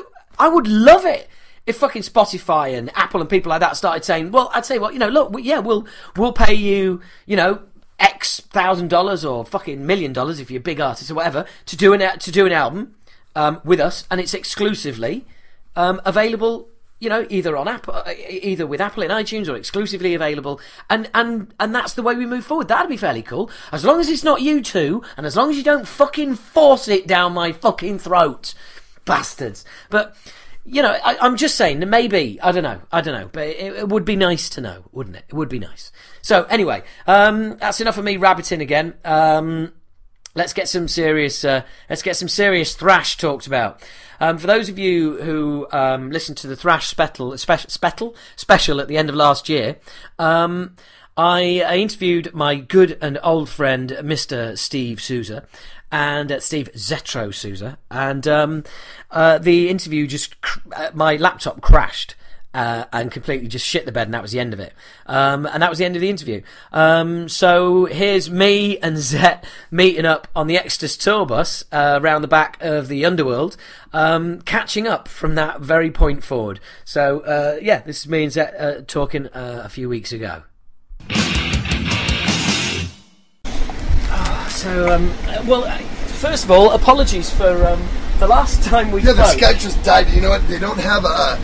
They haven't really perfected it yet. They got a great idea with it. You know what I mean? But well, yeah, you know what? It wasn't actually. Um, it wasn't actually Skype's fault. It was entirely my fault. My my laptop shit the bed. Oh, really? I just blue screen, just like you're fucked. Um, so so when it when we were talking, it just goes stops, and I was sat at home just going, "Oh my god, no!" I've since replaced the laptop. But nice. um, so yeah, it wasn't so much Skype; it was me Great. fucking up. It's awesome to see you, man. I Good can't believe it. I can't believe. It's amazing that we've gone down this road, huh? Uh, isn't it just? Yeah, it's I unbelievable. I know, and I'm I'm slowly dragging my band back. From, from Are you trying to do that? Well, actually, yeah. it's kind of not. I mean, you'll get on festivals, you'll do things. People will be interested. You had a, a buzz yeah. in the time that we initiated this sound, when we initiated this music. I'm, I'm so amazed. If you were a yeah. piece of it, even a little piece of it, there's an interest for it. You know what I mean? So, I, well, yeah. I mean, we've, we've, I mean, if you were together now, we would have put you here tonight. You know, we yeah, love you. Yeah, yeah. But we would have been Acid Reign and Exodus at the Underworld. You know what I mean? And it, it, how cool that's, that's, But that's how the mentality is with all the bands now. Everybody's like, we work together. I mean, Gary's a Slayer, so he's in he's in Exodus. You know what I mean? We yeah, we, are all together now. Yeah, yeah. I, mean? I, well, I was talking. I was talking to Gene about that as well, and he was saying it's like you know, it, it, back in the day, we were all rivals, and it's now it's just everyone's friends and wants to help each other out. Right. We want to make sure when we see each other, we embrace. Like we were all shooting for that Metallica spot at one time. Yeah. And as we're older now, we know what we're about. We know what it is. We know what it's done, and we're at a point now where we have just, um, you know, it's like I see James. Uh, we did him at um, Ro- uh, Rockavaria in, in Munich Right, yeah. And we played that with them, and I come down the hallway, and here he comes down. Hey, what's up, man? I mean, and it's great. Let's go see. Uh, let's go watch Kreator. And so we all went together and watched Kreator, and oh, it was great. It's like everybody's like, you know, before. I mean, maybe 15 years ago, you would get near them. You know what I mean? Now it's like yeah. they're walking out with everybody. You know, it's like no big deal anymore. I think yeah. the mentality has completely changed. Yeah, absolutely. Well, and also it's just being older, isn't it? You just, you know, the world's not about you anymore and you know, you know, it's the truth too. And God, why is it when you're there? It's like the world is it's me. Wait a yeah. minute, it's all about. And then you get older, and it's so not. I mean, you know, I have such, I have, I have a 25 year old son, a 22 year old son, which, which is older, daughter, which is older than we were in Acid Reign exactly. when we, uh, than when, when we played with you. I, I told, you know? I told Cody, I'm like, you know, because he's I, we did this other band Hatred, but now I- he's yeah, I know, he's yeah. gonna sing. He's gonna because I'm too busy with Exodus, so he's gonna take over, play bass and sing. And So did he, did he kick you out? He was like, look, Yes, lads. swear to God, Yeah. true story. I got the letter and everything, and they did it really nicely. Exodus laughs their ass off. Oh, do you know what they should have done? They should they should have got Chuck to fire you. You know what I mean? Well, now Chuck's actually going to manage him. Oh, he So is. yes, he is, Right, and okay, they're going to cool. look for a deal. And Ja from Nuclear Blast heard heard because what I did is like, okay, you want to do this? Go take two songs from the last two records and go to the studio with Juan and sing them, and let's see what happens. And he nailed them, and he did really good. And they played with DRI, and then they played with MOD, and people were calling me going, Zetro, Cody's just fucking nailing it, dude. And I'm like, okay, cool. So they, I came home from an American tour a couple months ago, and they had all typed up what they want to achieve without Dad's shadow. And then I go, so this is the nice way to tell me my shit's in one corner of the room, and I'm being, and they're going in another direction. You know what I mean? Is So that ba- basically, it was one of those moments where it was like, well, look, thank you very much. You let us use your name to get us Great, deal, great. get now, us established. Now we're uh, gonna go get rich, and you're all you it, yeah, fuck but- off. yeah, You know what I mean? But now So- we, we feel like we've outgrown you. Exactly. We're, we need to move on. So and Oh, everybody laughs their ass off when I tell my mom, and because they're like jokingly, so would they do fire you? I'm like, yeah, kinda. Because because at first I was like, well, I don't know if I'm ready, kind of to relinquish it. I like playing in the two bands, but Yeah. I've done 133 shows with Exodus in the last year since I've been back. Wow. It's almost impossible. And I've done Yeah. like five Hatred shows in between. I've gone home for like on the two weeks and done like three shows with them, and I'm like, okay, what songs are they? You know what I mean? So it's Yeah. actually better, and it's going to work out that way, and it's it's it's for um, the best. And I, I- think that Is it really? Is it really a year since? June 6th, the world was announced that I was returned. And, to and you, yeah, and you didn't hear much more before that, really, did you? You- I knew four days before that. They Yeah. came to me. They came to me said, "We want to hear what you sound like on two new songs." I'm like, "Why?" They're like, "You can't know why. Do you want to Yeah. do it or not?" I says, "All right." So I went in, Yeah. sang the songs. I went in. I got them at 10 o'clock on a Wednesday night. Sang them at five o'clock the next day. Two songs I'd never heard of before in my life. They listened to them on Friday. Got a call on Saturday. and They wanted me back in the band. World found out Sunday. I started recording the new album that Wednesday, the 9th, Wow. Blood in, Blood Out. So Yeah. it's like, you know, I, I Blood in, zet in, zet out. so, uh, you know, so it's kind like, of wow, wow. it was quick. It happened so fast, and so Yeah. I just it was like a fucking horse with blinders. Age, I just put it on and just concentrated on, on creating the music Yeah. and, and making it as good as it needed to be at the tenth level, thirty years down the fucking road. Ah, yeah, there, so there is there was a lot that. of there? there was so many guns to the head going. Okay, dude. They're gonna, Yeah. they're gonna You be fucked uh, this up. eyes are on your ass. Oh, I can you, imagine- You've got yeah. no time, and you better make it the best thing you've ever done. Yeah, I can really appreciate So I that, basically yeah. how I did it was I just crammed like a fucking college student with finals.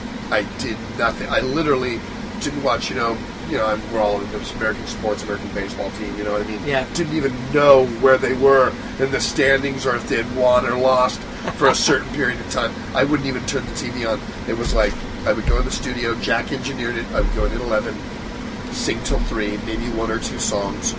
Go back home, say, okay, tomorrow I'm going to do collateral damage. I'm going to do something else Yeah. and then I would go home and just take those two songs and just over and over and over and sing them and sing them all night long. Go to bed about one or two, get up about eight, go to the studio at eleven, and then sing those songs. And then I would do the same thing until the record was done. About seventeen days later, I was pretty much had everything done with fixes and everything. I bet you were. I bet you were dreaming about those songs as well and singing And them there was no sleep. dream. It was. It was. Honestly, I didn't. I was so. I guess captivated by how what I had to do. I, I didn't take what I needed to do for granted. You Yeah. know what I mean? If that makes sense, I just couldn't do it that way. I. I. I. I, I know that. Ah, and then now I could just go be Zet. It wasn't like that at all. It was like you have to fucking go and Yeah. do this and make this great, and you know really put your. With all the little time that you have, you need to really go and nail it. Well, the thing I- is, as well, is it, now's not like back in the day where it's like you're the, if you do something that's half-assed, it, you're not just going to get it in the neck from the critics. You're going to get it in the neck from everyone. Oh yeah, and and, and, and You know, metal no fans in general Yeah, are like you know they're loyal as hell, and they'll tell you if you think. And I think if Yeah. you have to look at the, the the demographic of the thrash bands, go from the 12 deep, and that goes from Death Angel, Kreator, Destruction, up to Metallica, means Yeah. Overkills, the Testaments, Yeah. whoever's through there, the Megadeth, all the way through there, nobody's put out a shitty record. Nobody. They're still putting quality records out. You can't go, eh, their last record eh. Overkill put out a record last year, kicked fucking ass. You're, you're right, but there is one in there that put out a really shitty record. yeah, who? Megadeth. Su- like Super that? Collider was fucking awful. I like some songs on it, and I like the approach to it for some reason. Uh, not Yeah. everybody likes Megadeth, but I have to say, he keeps evolving in certain ways, whether you like it or not, you Yeah. know? And he keeps the core. Now, I heard this one that they're doing with Chris Adler and um, what's that guitar whiz kid from South America? Yeah, or, Kiko. Or, yeah, whatever he is, I guess it's supposed to be back to really thrashy, chunky, you know, Yeah. type stuff again. So we'll see, you know. I've heard some of the stuff that Adler's been saying as well, and it and it bodes well Right. because he's actually involved in the writing process. Yeah, and he's opposed, not- as opposed to just you play this beat But, here. right, and, and he's, um, and, and I think a guy with credibility like that should have that right to do so. You're bringing in a guy like that. Yeah. Let him let let him be Chris Adler. Yeah, why I mean? why bring him in just to be a session? I guy? agree. I agree. Yeah. And I'm glad that Dave's guy. doing that. So I feel you didn't bring Chris Chris Adler in there to go boom, ta ta, boom, boom, pa, boom, boom, boom, Yeah. pa. You know what I mean? There's something you got going on there you want to bring. So also, I think it, adds slightly a little bit more of a, a Makes it exciting. Yeah, there, there's something contemporary to the writing that way as well. It's not just a bunch of guys from back in the day. Right. There's a guy in there there's a guy, sure, yeah, who's who's plays yeah. such heavy drums in Lamb of God. So I mean, you know, he's just you know, it's it's it's. That'd be um, interesting. That's for sure. That's for sure. How was last night here? Old school. Oh, it, it'll be the same way tonight. Yeah. I mean, the same. I think it was like 493 people last night. There's like 491 sold. To, it's the same thing. Stage diving constantly, uh, sweaty. Oh. Um, if it's um, well, you guys do Celsius, right? We do Fahrenheit, or do you yeah, do well, we do both. We don't know what yeah, well, going on. It, it'll be 105 fucking degrees in there. You know what I mean? That's for a lot us. in anyone's book. Yeah, we did uh, our hottest. Uh, we went to Mel. We went to did Soundwave, Oh, Australia. this. Australia. Forget that. Yeah. Adelaide, sun right in our face. 113 on stage. Hell. Okay, and we're pissing like little bitches. You know who comes on after us, very right after us, with full leather garb? Twisted Sister. Judas Priest. Fucking And he he came up with his full that thing that must weigh about 800 fucking pounds. You yeah, know. yeah, yeah, yeah. And so yeah, So you're all stood there going, yeah, we'll we'll maybe. I walk off stage and I've got this vest on and with patches on it, and I'm like, oh, this thing's killing me. And then I fucking Halford's got hand clad the whole fucking thing, and I mean it's 113 degrees. I'm like, what has he got? Air conditioners built in that fucking thing somewhere? You know, I don't know. They, uh, the, all their stuff is made from really, really expensive high grade leather that does breathe. Yeah, So, yeah. But, but even so, oh, you wouldn't get me wearing it Right. in 113 No way. degree No direct way. fucking sunlight. I'm so glad we're just all about kind of shirts and jeans and boots. You know what I mean? We don't Yeah. really wear spikes and stuff like that. yeah, that. you don't have to put a suit on to go to the office. But, um, cool. This is the next guy. You, you're, you're on a. Um, ooh, Tell H, I think that means food. she's on my boss. She, she's Oh, the boss. Do you need me to wrap up? I'm fine. I'm fine with him. This one, I'm, this one, I'm fine with because of this guy. lovely, Alright, cool. lovely. She's just so lovely. Cheers, love. She is as well. What? She's uh, she's the new girl. I've, Yes, I've uh, never dealt with her before. Yeah, I've She's never been done. Yeah, absolutely Great. but I love that. Uh, gee, nuclear blast is growing immensely. The A nuclear, nuclear blast is growing immensely. Yeah, yeah, There's yeah. offices everywhere now. Yeah. Donzdorf was the only office at one point. They're in fucking L.A., Sao Paulo, London. London. Yeah. You know what I mean? Where else? They were in um, somewhere else too. That they came. Oh, they're they're nuclear blast somewhere else. Was it Germany? I don't know. Was it Oh, yeah, Germany? they're- they in Rome or somewhere like that? I think it was in Italy. They, I they, think they, they are Italy. somewhere where you think, really? I know, Like that? yeah. It was somewhere weird. I'm all, they're here. So, So you get, so uh, you're on nuclear blast in the states as well, aren't you?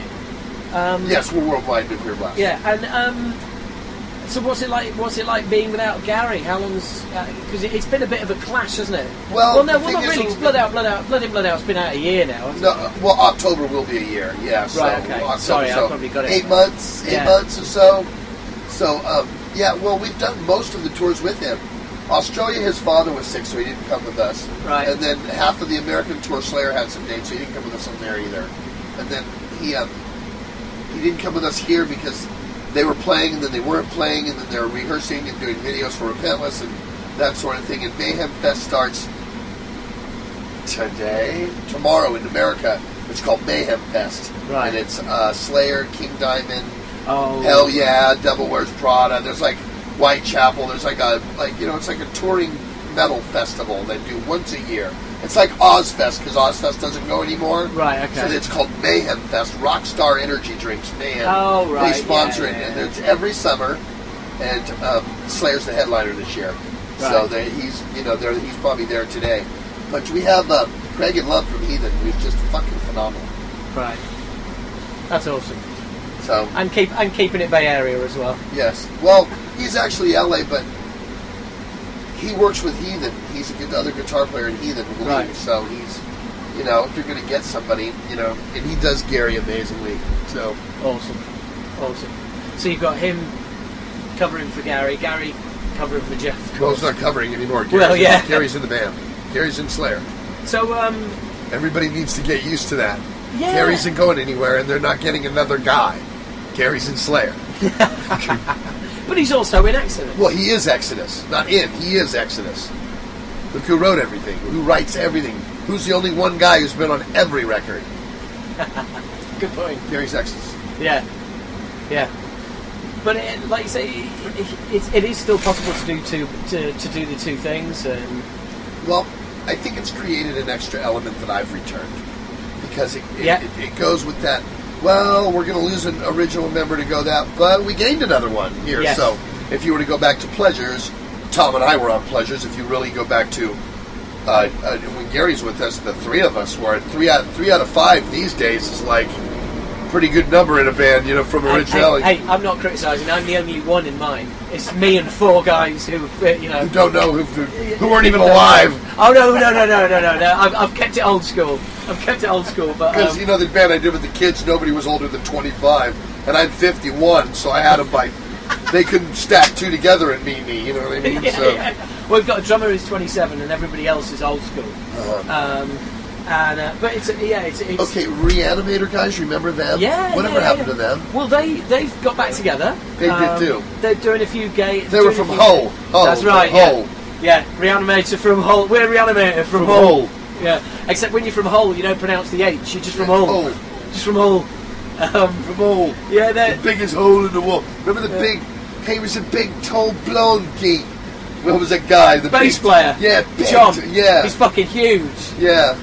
Actually, uh, yeah, I will. I, I will show you. There's a, there's a funny as fuck picture, um, and it's me with the guys in Reanimator because I did. I, I, I went to one of their shows and uh, and did a guest spot with them, and there's a picture of me and them, and here you go.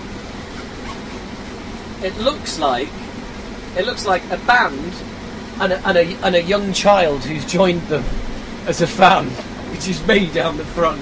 That's Reanimator. Yeah. That's how they're looking now. That's that's Kev, who was vocals and guitar. That's Mike, who was the left-handed guitarist. That's That's the little shitty fucking. And that's that's that's Wait wait wait that's wait a minute. John, the bass player, and that's Mark, the drummer. That was that skinny little blonde-headed dude. Yeah, that's right. because you got to remember, I was on the cover of Kerrang in 1989, Yeah. and I still have it on my wall. And every once in a while, I peel it off and undo. It's, it's framed, Yeah. and I go through it. And you, I, I, remember his tall blonde hair? Of course, he doesn't have any hair anymore. Yeah, but yeah, he was tall and blonde. God, they look older than me. Yeah, I'll. Um, You tell him I said Rea- that, There's a picture of Reanimator here, Tom. Tom. They are older than us. That's me there, but that's that's the guys in Reanimator. Wow. Yeah. Clean, see, clean living doesn't make you look. I know. Fuck that. I'm glad. I'm glad I abused with chemicals all my years. It, preserves me. Preserves you, yeah. Fuck me. I cut my hair. These guys are all fat and shit. Look their little wrinkles. Oh, they're gonna love hearing all of that. God, you should see the picture. My mind in the picture of them is. There's the one picture where um, the blonde guy is. He's got the hair, and he used to. It wasn't blonde. He was brown, but he bleached it because he had the brown streaked Yeah, that's He's right. sitting in the chair, and Kev has got the hoodie on, and one of them's got an Anthrax T-shirt on because they loved Anthrax, and Yeah. uh, the bass player Toga's got the straight blonde hair that went down, but it wasn't bleached, and then um, the drummer had the kind of cr- of the little baby fucking face. That's right, yeah. It was yeah. like Jesus Christ. Tell them Zed said you guys look old. yeah. I think if they if they well if they're listening, they'll, they'll have definitely figured that out. At least Yeah. I remember you. I love you guys, but you're fucking old. That's it. Yeah, yeah. Oh, I, well, I- yeah. I'm, I mean, I, yeah, I've got that to look forward to coming back. Have you found? Have you found like you've had to like put a serious fitness regime in place? Oh yeah, I do go to. I hate the road because I can't go to the gym every day. I go to the gym every single day. I go to the gym and I try to eat great. When you're out here, you know, when there's nothing to eat all day and they bring six boxes of pizzas at the end of the night, you have to eat what you have to eat. But uh, Yeah. normally when I'm at home, it's all you know. I don't really drink alcohol. I think I've I've had two beers in the 35 shows we've done. You know what I mean? I just don't drink anymore. And so everybody knows I'm a pothead. They all know I smoke fucking tons of weed. I still do. Love it to death. I shouted out to the crowd last night, and guys came up and brought me weed. Awesome, and they're coming yeah. bringing me weed That- tonight. that's you what know it's I mean? all about, yeah. I love that. You know, and I hang out with them, and so I was looking here and I was thinking uh, when we came in and was like the smell. I was like, yeah, someone's been busy there. Oh. and this was full last night when he brought it to me. Oh wow! I man. mean, packed and full. And I just Yeah. sat here today, got my little can up there. Remember H? I used to make the cans. yeah, yeah, yeah. Yeah, fucking look at that. Look at that old school. Look at that shit. Look Oh, at that. Look. yeah, fucking A. Some people just haven't grown up, brother. That's too right, It was man. funny because we have a hockey jersey that we sell, and on the back it says uh, six six six Satan. We played um, we played Rockavaria with Metallica. And James, we went to watch Kreator, and, and we kind of went up the stairs, and I went up front of and I hear him say, "Satan, huh?" I'm all, "Yeah, you know us, James. We'll never grow up. We will never grow up, and we won't, man." This is what what keeps the, our, our longevity. Well, that, and that's what keeps you. That's what keeps you out on the road, and, and Right. you know, and doing it is because it, it is a. It's a. Yes, there's a connection to the to your youth and stuff like that. Right. But it's still just a massive fucking buzz, isn't it? You know, it's Great. still just. I love playing live. I don't like go like, uh, you know what I mean? It's like great. How do I? I get to do this at this age. Fucking unbelievable. Yeah. So I, I, look, I'm, I'm, I, I've got it all to look forward to. We've got first tour in October, which is being announced on Friday. and Um, honestly, I am through the festivals that I've been at. I've seen Acid Reign shirts, and I'm here and there. You know, so Dude, we're playing. We're, we're, we've just been added to the Hammerfest bill that you're doing. We're on that. March. Yeah, We're on we're- that. we're- but I think we're playing the day before. Are you? I think you're playing the Saturday. I we're playing the know the Friday. schedule, no, funnily enough, you wouldn't, would you? Yeah, no, at one I- gig in March next year. right, exactly. Yeah, Because yeah. I know. What time are you getting there? Yeah, I'll be there. at five. I'll meet you for tea, at five thirty. All right. Yeah, no Yeah. problem, geese. Yeah. What? Make sure I got some weed. meet you there.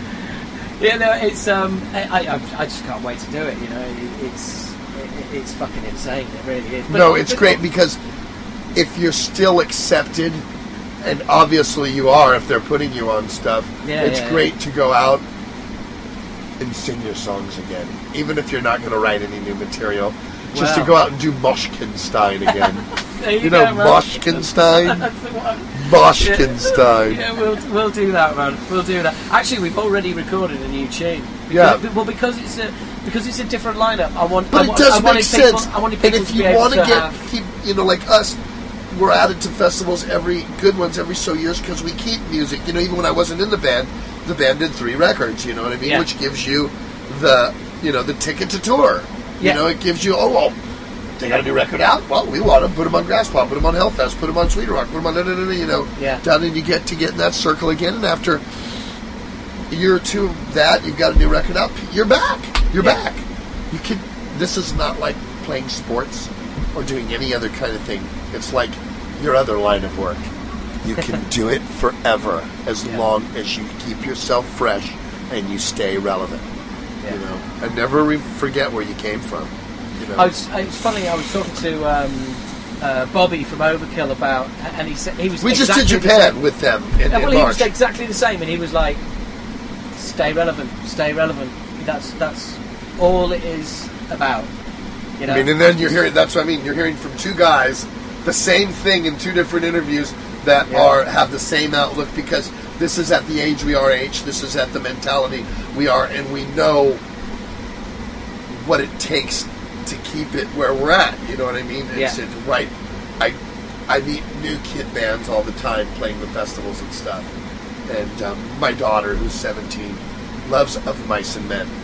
Loves those guys we went to Soundwave with them. We had a ton of bands.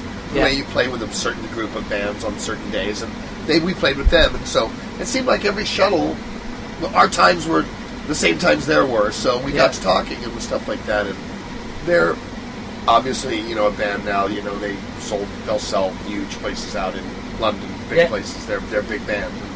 They were asking me, man, your legend is great. Thirty years you've been doing this. What's the key? Three words: write good songs. Yeah, there it is. I, do you know what? I, I, I've been doing stand up 15 years, and I get all, and the, the kids come up to me and they say, "What do I do? How do I, how do I get from this?" And I said, "Just be fucking brilliant every night. Right. Just write better material, and when and do it, and then write more, and then write, and exactly that. It's, everybody wants to. What's the key? Now, what's let the you secret? a What's- question: and it's just do you write jokes or do you just go out and be funny? You know, because see, It's all got to be. It's all got to be written. It's Really? all got to be written. But you can you can make it look like. Because if I feel like if I had to do it, I could do it no problem, but it would be all off the cuff because it would be things that I would see in pub. If you can't embarrass someone, they're going to be the best comedian ever.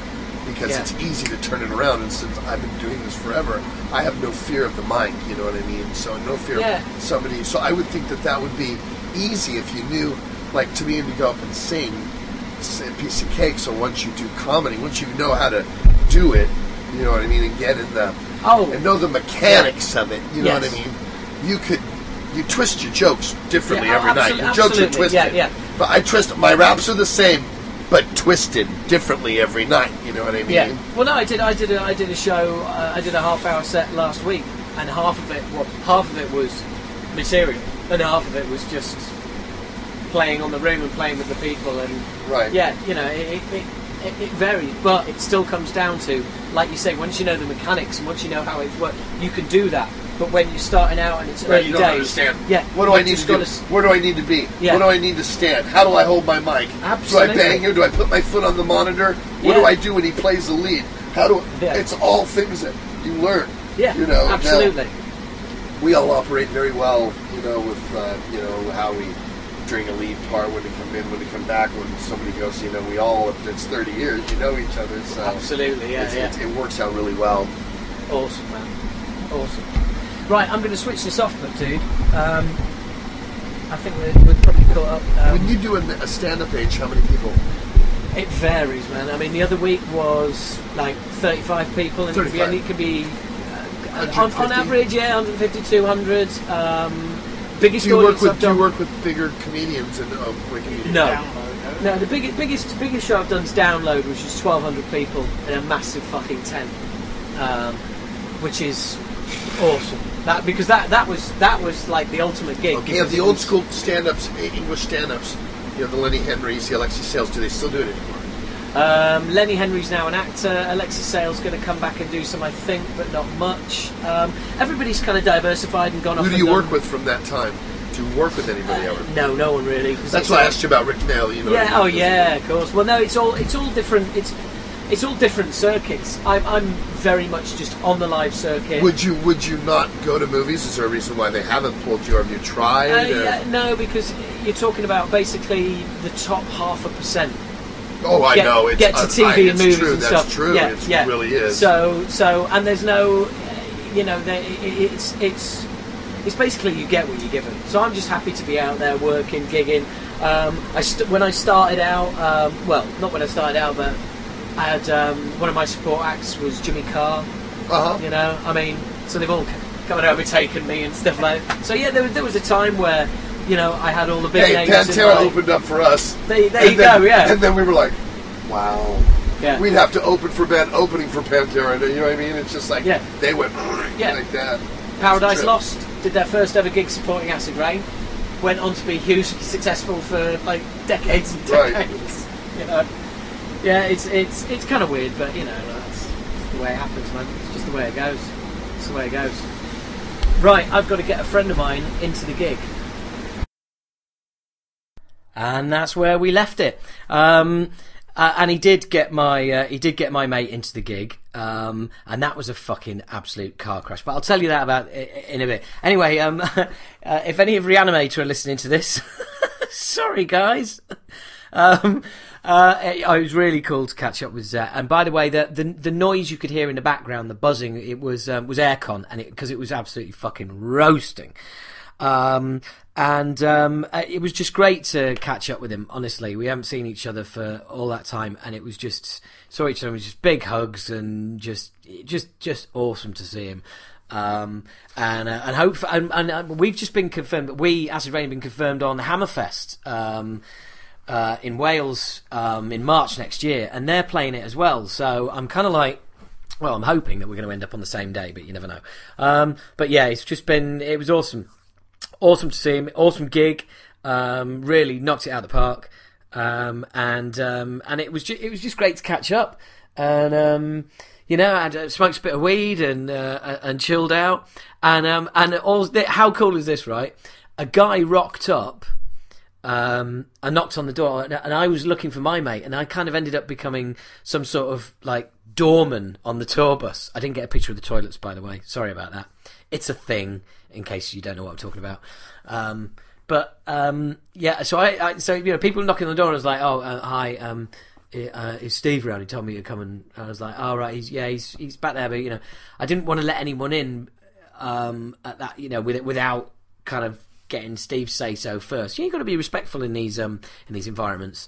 Um, I mean, we're mates and everything, but I'm not just going to fucking let everybody on the tour bus who says, "Oh, he said it'd be okay." Um, but then this guy said, um, and I saw my mate, and I was like, "Oh," and then and then this guy said, "Yeah, he told me to pop by." Um, because I um I've got a delivery for him, and I was like, ah, right, okay, yeah. He said there might be, and people, it was amazing. People keep dropping by, as you heard in the interview. This guy brought round some homegrown, and how cool is that? And and, and then we, we we had to wrap it up there, and um, and then I come off I come off the tour bus, and as I'm walking past the guy, he goes, he looks at me and he goes, um. I listened to the uh, I listened to the podcast by the way. I like it. I was like, "Oh, cool." Now that how is that for the sort of perfect profile of a listener to Talking Bollocks for me, right? Absolutely perfect. Somebody who gives away free homegrown weed to thrash metal vocalists. I mean, yeah, and uh, hopefully you're listening, mate. And I and I'm sorry I didn't stop and have a chat and and we we, we did, but I, I I was trying to sort shit out um, as now has become apparent. Um, so my apologies. Otherwise, I would have definitely got your number and and, def- and definitely um, look to uh, look to hook up at some point. Um, and even though I have said I'm cutting down, um, it, you know, if you feel like getting in touch, you can get me at Howard at allabouttherock.co.uk. you can tweet me at Talking Bollocks. Um, you can get hold of me in all the usual ways via Facebook, via Keith Platt, and everything else. Um, and yeah, I'm now using I'm now using the podcast to do um, to do requests for uh, for uh, delivery of illegal drugs. Um, of course, I'm not recommending that. Um, uh, I think it should be mandatory. Um, eh, you should have no choice in it. But um, yeah, so anyway, uh, nice one, man. Um, and uh, yeah, just a great, a great chat with um, with Zet there, and it was it was a bit chaotic, right? I actually bought tickets for the gig a while back because I, I I didn't want to rely on having to get guest list, and I and I wanted to be there, and I wanted to get you know get the second interview and all the rest of it. Um, so what did I do? Halfway there, forgot my tickets. Right now, I had Stilly with me, um, as in Kev from Acid Reign's younger brother, Um, and people kind of sort of know who he is. He's, he's I mean, he's a legendary roadie. He's over. He was over here working with um, Stereophonics. Whenever he comes over, he crashes at my place, and he's. Um, he was here working with Stereophonics and um, does a lot with Billy Talent and um, um, uh, oh another band who I, I haven't had one of these ever. I haven't had a brain fade yet on the on this month's podcast. What a knob! Um, Skunk Anansie, yeah, there you go, and he did a lot with them as well. So anyway, um, uh, so he's with me as well, and he's going, "Oh, should we turn back?" And I was like, looking at the traffic and knowing when I had to get to go and see Steve, I was like, "We can't." I was like, "Shit!" Oh, don't worry, I'll, I'll fucking blag it because I'd got guest list, um, but I was one short on the guest list. Um, and um, and then and Steve really kindly sorted out the guest list. That was brilliant, and all the rest of it. Do you know what I realised after the gig? Do you know what fucking idiot head here had done? I didn't bring the tickets with me because there were no tickets. They were tickets you print out yourself. The PDF was on my phone. I could have just fucking. I could have used that. I could have used that. What a fucking idiot. What an idiot! But anyway, um, yeah. So we, we got it. We got it all sorted out in the end. Um, Stilly was asked if he was Gaz, as in Gaz used to be in Acid Reign. That was a weird one. Um, and I, um, um, I, I there was there was some people. There was a few people there with Acid Reign t-shirts on. Well, three. Um, and this has been fucking I'm, me crowbar in Acid Reign everywhere I can, isn't it? It's not always going to be like this, guys. I promise. It's just I'm a bit excited at the moment, like a dog with three dicks. I'm just fucking yeah. I'm a bit excitable. Um, but um, uh, and so the guys who had these these Acid Reign t-shirts, um, I said to him, "Have you got?" I said to one of them, "Have you got um, have you got headphones with you?" And he went, "Yeah." Uh, do you want to hear the new? Do you want to hear the new Acid Reign song? And he was like, uh, "Yeah." So he, plugged his headphones into my phone, and I played him uh, played him the new track, and I did that with two or three people. Um, great, uh, you know, uh, and don't go thinking, "Oh, that was a nice thing to do. You're really nice." No, just just you know, just market research. You know, it's what you're doing it. um, but no, it's cool. You know, it's nice to be able to put a smile on people's face, and for them to be able to, you know, yeah, look, you all know what we're like as metalers. We all like to brag to other people that we've seen things that they haven't, that we've done things they haven't, that we've got things they haven't. You know, and and for you know, for somebody to be able to say, yeah, yeah, I heard the new Acid Reign song last night, and and and his mates go, who? Never heard of them. Uh, but you know, uh, hopefully, it, it, hopefully it was um, it was cool. Um, want to hear, and by the way, a shout out to the guys who were at the the Leeds crew from the Flotsam and Jetsam gig that Andy got on the guest list. I, I, I I meant to give you a shout out on the last podcast. My apologies that I didn't. Um, I know you said you listened to the you listened to the podcast as well, and and you were Acid Reign fans, and and I I, I, I apologise about that. So hello guys, hope you like the new song. Um, it's going to be out on Friday. Enjoy and um, you know tell tell me what you think. And um, yeah, so there you go. Um, and one final shout out to Fifty Cent. yeah, he's uh, he's fucking uh, bankrupt. hey, Fifty Cent hasn't even got fifty cents. Boom! That's why I get to pay big money. That's why I'm the comedian. um, I just think it's fucking hilarious, isn't it? Yeah. Oh yeah, that uh, Get Rich or Die Trying. That was his film. Well, it looks like Die Trying Cent, doesn't it? Because we're going to start calling you Cent because you certainly ain't got fifty. Lucky if you've got Cent. Get Rich or Die Trying. That's hilarious, isn't it? In the club. Yeah, that was 2005, mate. In the club. When 2005, people still bought stuff. You see, what is, I'm, I'm going to be, uh, you know, a financial advisor to the dickhead stars here. But what his mistake there was, was thinking that he was always going to be able to make the kind of money that he made back then. But of course, no, not possible, is it? Because back then, people were still buying physical products. You know, about 10 years ago, they were still, still dying a bit, a lot more than they do now. You were still able to make some, you know, half decent money. Whereas now, oh, now you've fucked. So, yeah, sorry, mate. It's yeah, 2005. You were big. Mm, well, not anymore. Sorry, but that's just the way it goes. So um, yeah, you got a feel for him, but such is life. Such is life. So anyway, um, as you can probably tell, winding down the podcast now. Um, it's um, it, it's it's it's an exciting time at the moment, as I as I keep mentioning, um, for me in particular, and um, and hopefully um, you guys feel like I'm I'm sharing it with you as opposed and and believe me believe you me that is how it feels. That is how it's meant to be. Um, I'm not you know I'm I'm not sitting here going yeah I, me me me I'm doing all of this shit. Aren't you jealous? That's not where I'm coming from at all. Because and it, that's never that's never been my way. Um, even the first time around with the band, it, it, it's just fun. It's just great. It's just enthusiasm. It's just love. Um, and believe you me, there is absolutely no reason to be doing this other than the love, because there really is no money around. Um, but you know, that's that's that's it. And, and I, you know, I don't want anyone to think that I am in any way, um, you know, taking a piss or, or, or not grateful um, for the chance, that, you know, for the chances that we're getting 25 years after having done anything. You know, that's just outrageous. Um, but anyway, um, look, you know, you guys, I, I, I, I, can't believe you tune in in the numbers you do. Um, it's just, it's amazing. It really is amazing. Um, and uh, you know what can I say? Um, I'm, I'm blown away. I'm blown. I'm also waffling because I'm trying to get into my. I'm trying to get into my fucking email, right? Um, because I want to play you a tune. And as usual, Fucko here hasn't done his research because I get excited about about doing things like um, this, you know, this podcast. So I get all excited, and what happens is um, I forget to do the prep you know, and I just want to get stuck in. I've got some notes on my phone, and I just want to get stuck in and get on with it. And then it's I, I do things that I, I hit a point like this, and I'm like, ah, right, okay, yeah, I, I kind of need to back off a little bit. Um, so anyway, look, um, the the band that oh for fuck's sake, honestly, um, the the band that I want to uh, that I want to play you guys um, is a band from uh, Greece called By uh, sorry called Bio Cancer right? Um, the album was Tormenting the Innocent. Oh, here come the fucking notifications because I switched my, switched my phone on. Um, oh, and there's one from Craig all about the rock. Now, um, I have completely done a disservice to All About the Rock just recently.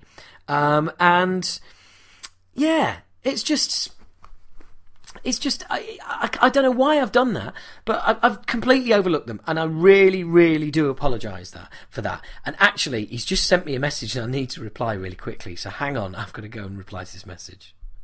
Right, so sorry about that. I, I am back. So, all about the rock. Go there, check it out. Um, uh, always, there's great stuff on there. Um, they host this podcast. Without them, I wouldn't be able to do this. So, it'd be really good if you could all just, you know, pop down there occasionally and um, share some stuff and like some stuff and just generally do what you know people are supposed to do.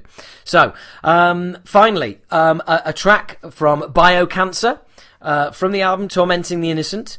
Um, I'm going to play the opening track, which is called Obligated to Incest. Now, not exactly correct English, but hey, who gives a fuck? It's music, right? Um, and part of the reason for playing this is, you know what? Greece needs some love right now. I mean, I'm sat here moaning about like there's no mu- mu- money in the music business, yada yada yada. There's no money in that fucking country at all. They are fucked, man. They are fucked. So, um, yeah, I'm I'm doing my little bit for the Greek metal economy. Um, and uh, I'm playing a tune by Biocancer. So uh, the album's called Tormenting the Innocent. Um, and look, you can find them on Facebook. You can find them everywhere. Um, in fact, I'm even going to go as far as give you it's fa- it's facebook.com forward slash Biocancer official. Okay, so there you go. Um, and this is my little bit of um, yeah, this is my little bit of um, support for the uh, the Greek metal economy. Um, and it just remains to be said. Thank you so much. Thank you everybody for for listening in. See what I did? Hey, hey. Um, it, it's it's great to have you along. Can't believe it. Um, please just keep coming back. Keep telling your friends. Let's have a bollocks bollocks back, talking bollocks, shouting match going on at a gig. Um, anybody who's got any kind of technology with a podcast app on it, get it. Subscribe to Talking Bollocks. Make sure they either tell them you've done that or don't tell them you've done that. Whatever. Yeah. If if if it's an iPhone or an iPad, chuck it in a river. Um, but only before you've subscribed to the Talking Bollocks podcast. Then heave ho into the river, down a drain, whatever you like. Um, so once again, thank you very, very, very, very much. Um, check out the new Acid Reign song, like I haven't mentioned it enough. AcidReign.co.uk is the only place where it will be, uh, the song will be streaming in its entirety. Um, well, it's probably won't. It'll probably end up on YouTube as well. Um, oh, and Bandcamp. But anyway, look, you can get there from Friday the 17th. It will be available um, uh, midnight um, on Friday or midnight Thursday, depending on how you look at it. Always does my head in that. Um, so yeah, I'd, really, um, I'd really like you guys to hear it, even if you've got absolutely no interest in Acid Reign and thrash metal. Totally understand, but you know, if you want to see what this fucking jabbering twat um, sounds like when he's trying to be a vocalist, um, feel free to have a listen and then tell me how much better Randy Blythe is. um, so, uh, so anyway, look, um, and by the way, all that criticism of his name, yeah, I called myself H back in the day, alright? Just H on its own. Yes, later on it was then it was then copied by H from Steps, but it turns out his H didn't stand for Howard, it stand it stood for homosexual. He came out as being gay a few years afterwards. Um, so there you go. Anyway, just a little bit tri- trivia for you. So finally, thank you very much, guys. It's been a pleasure. Always a pleasure, never a chore. Okay, um, this is uh, this is biocancer and obligated to incest.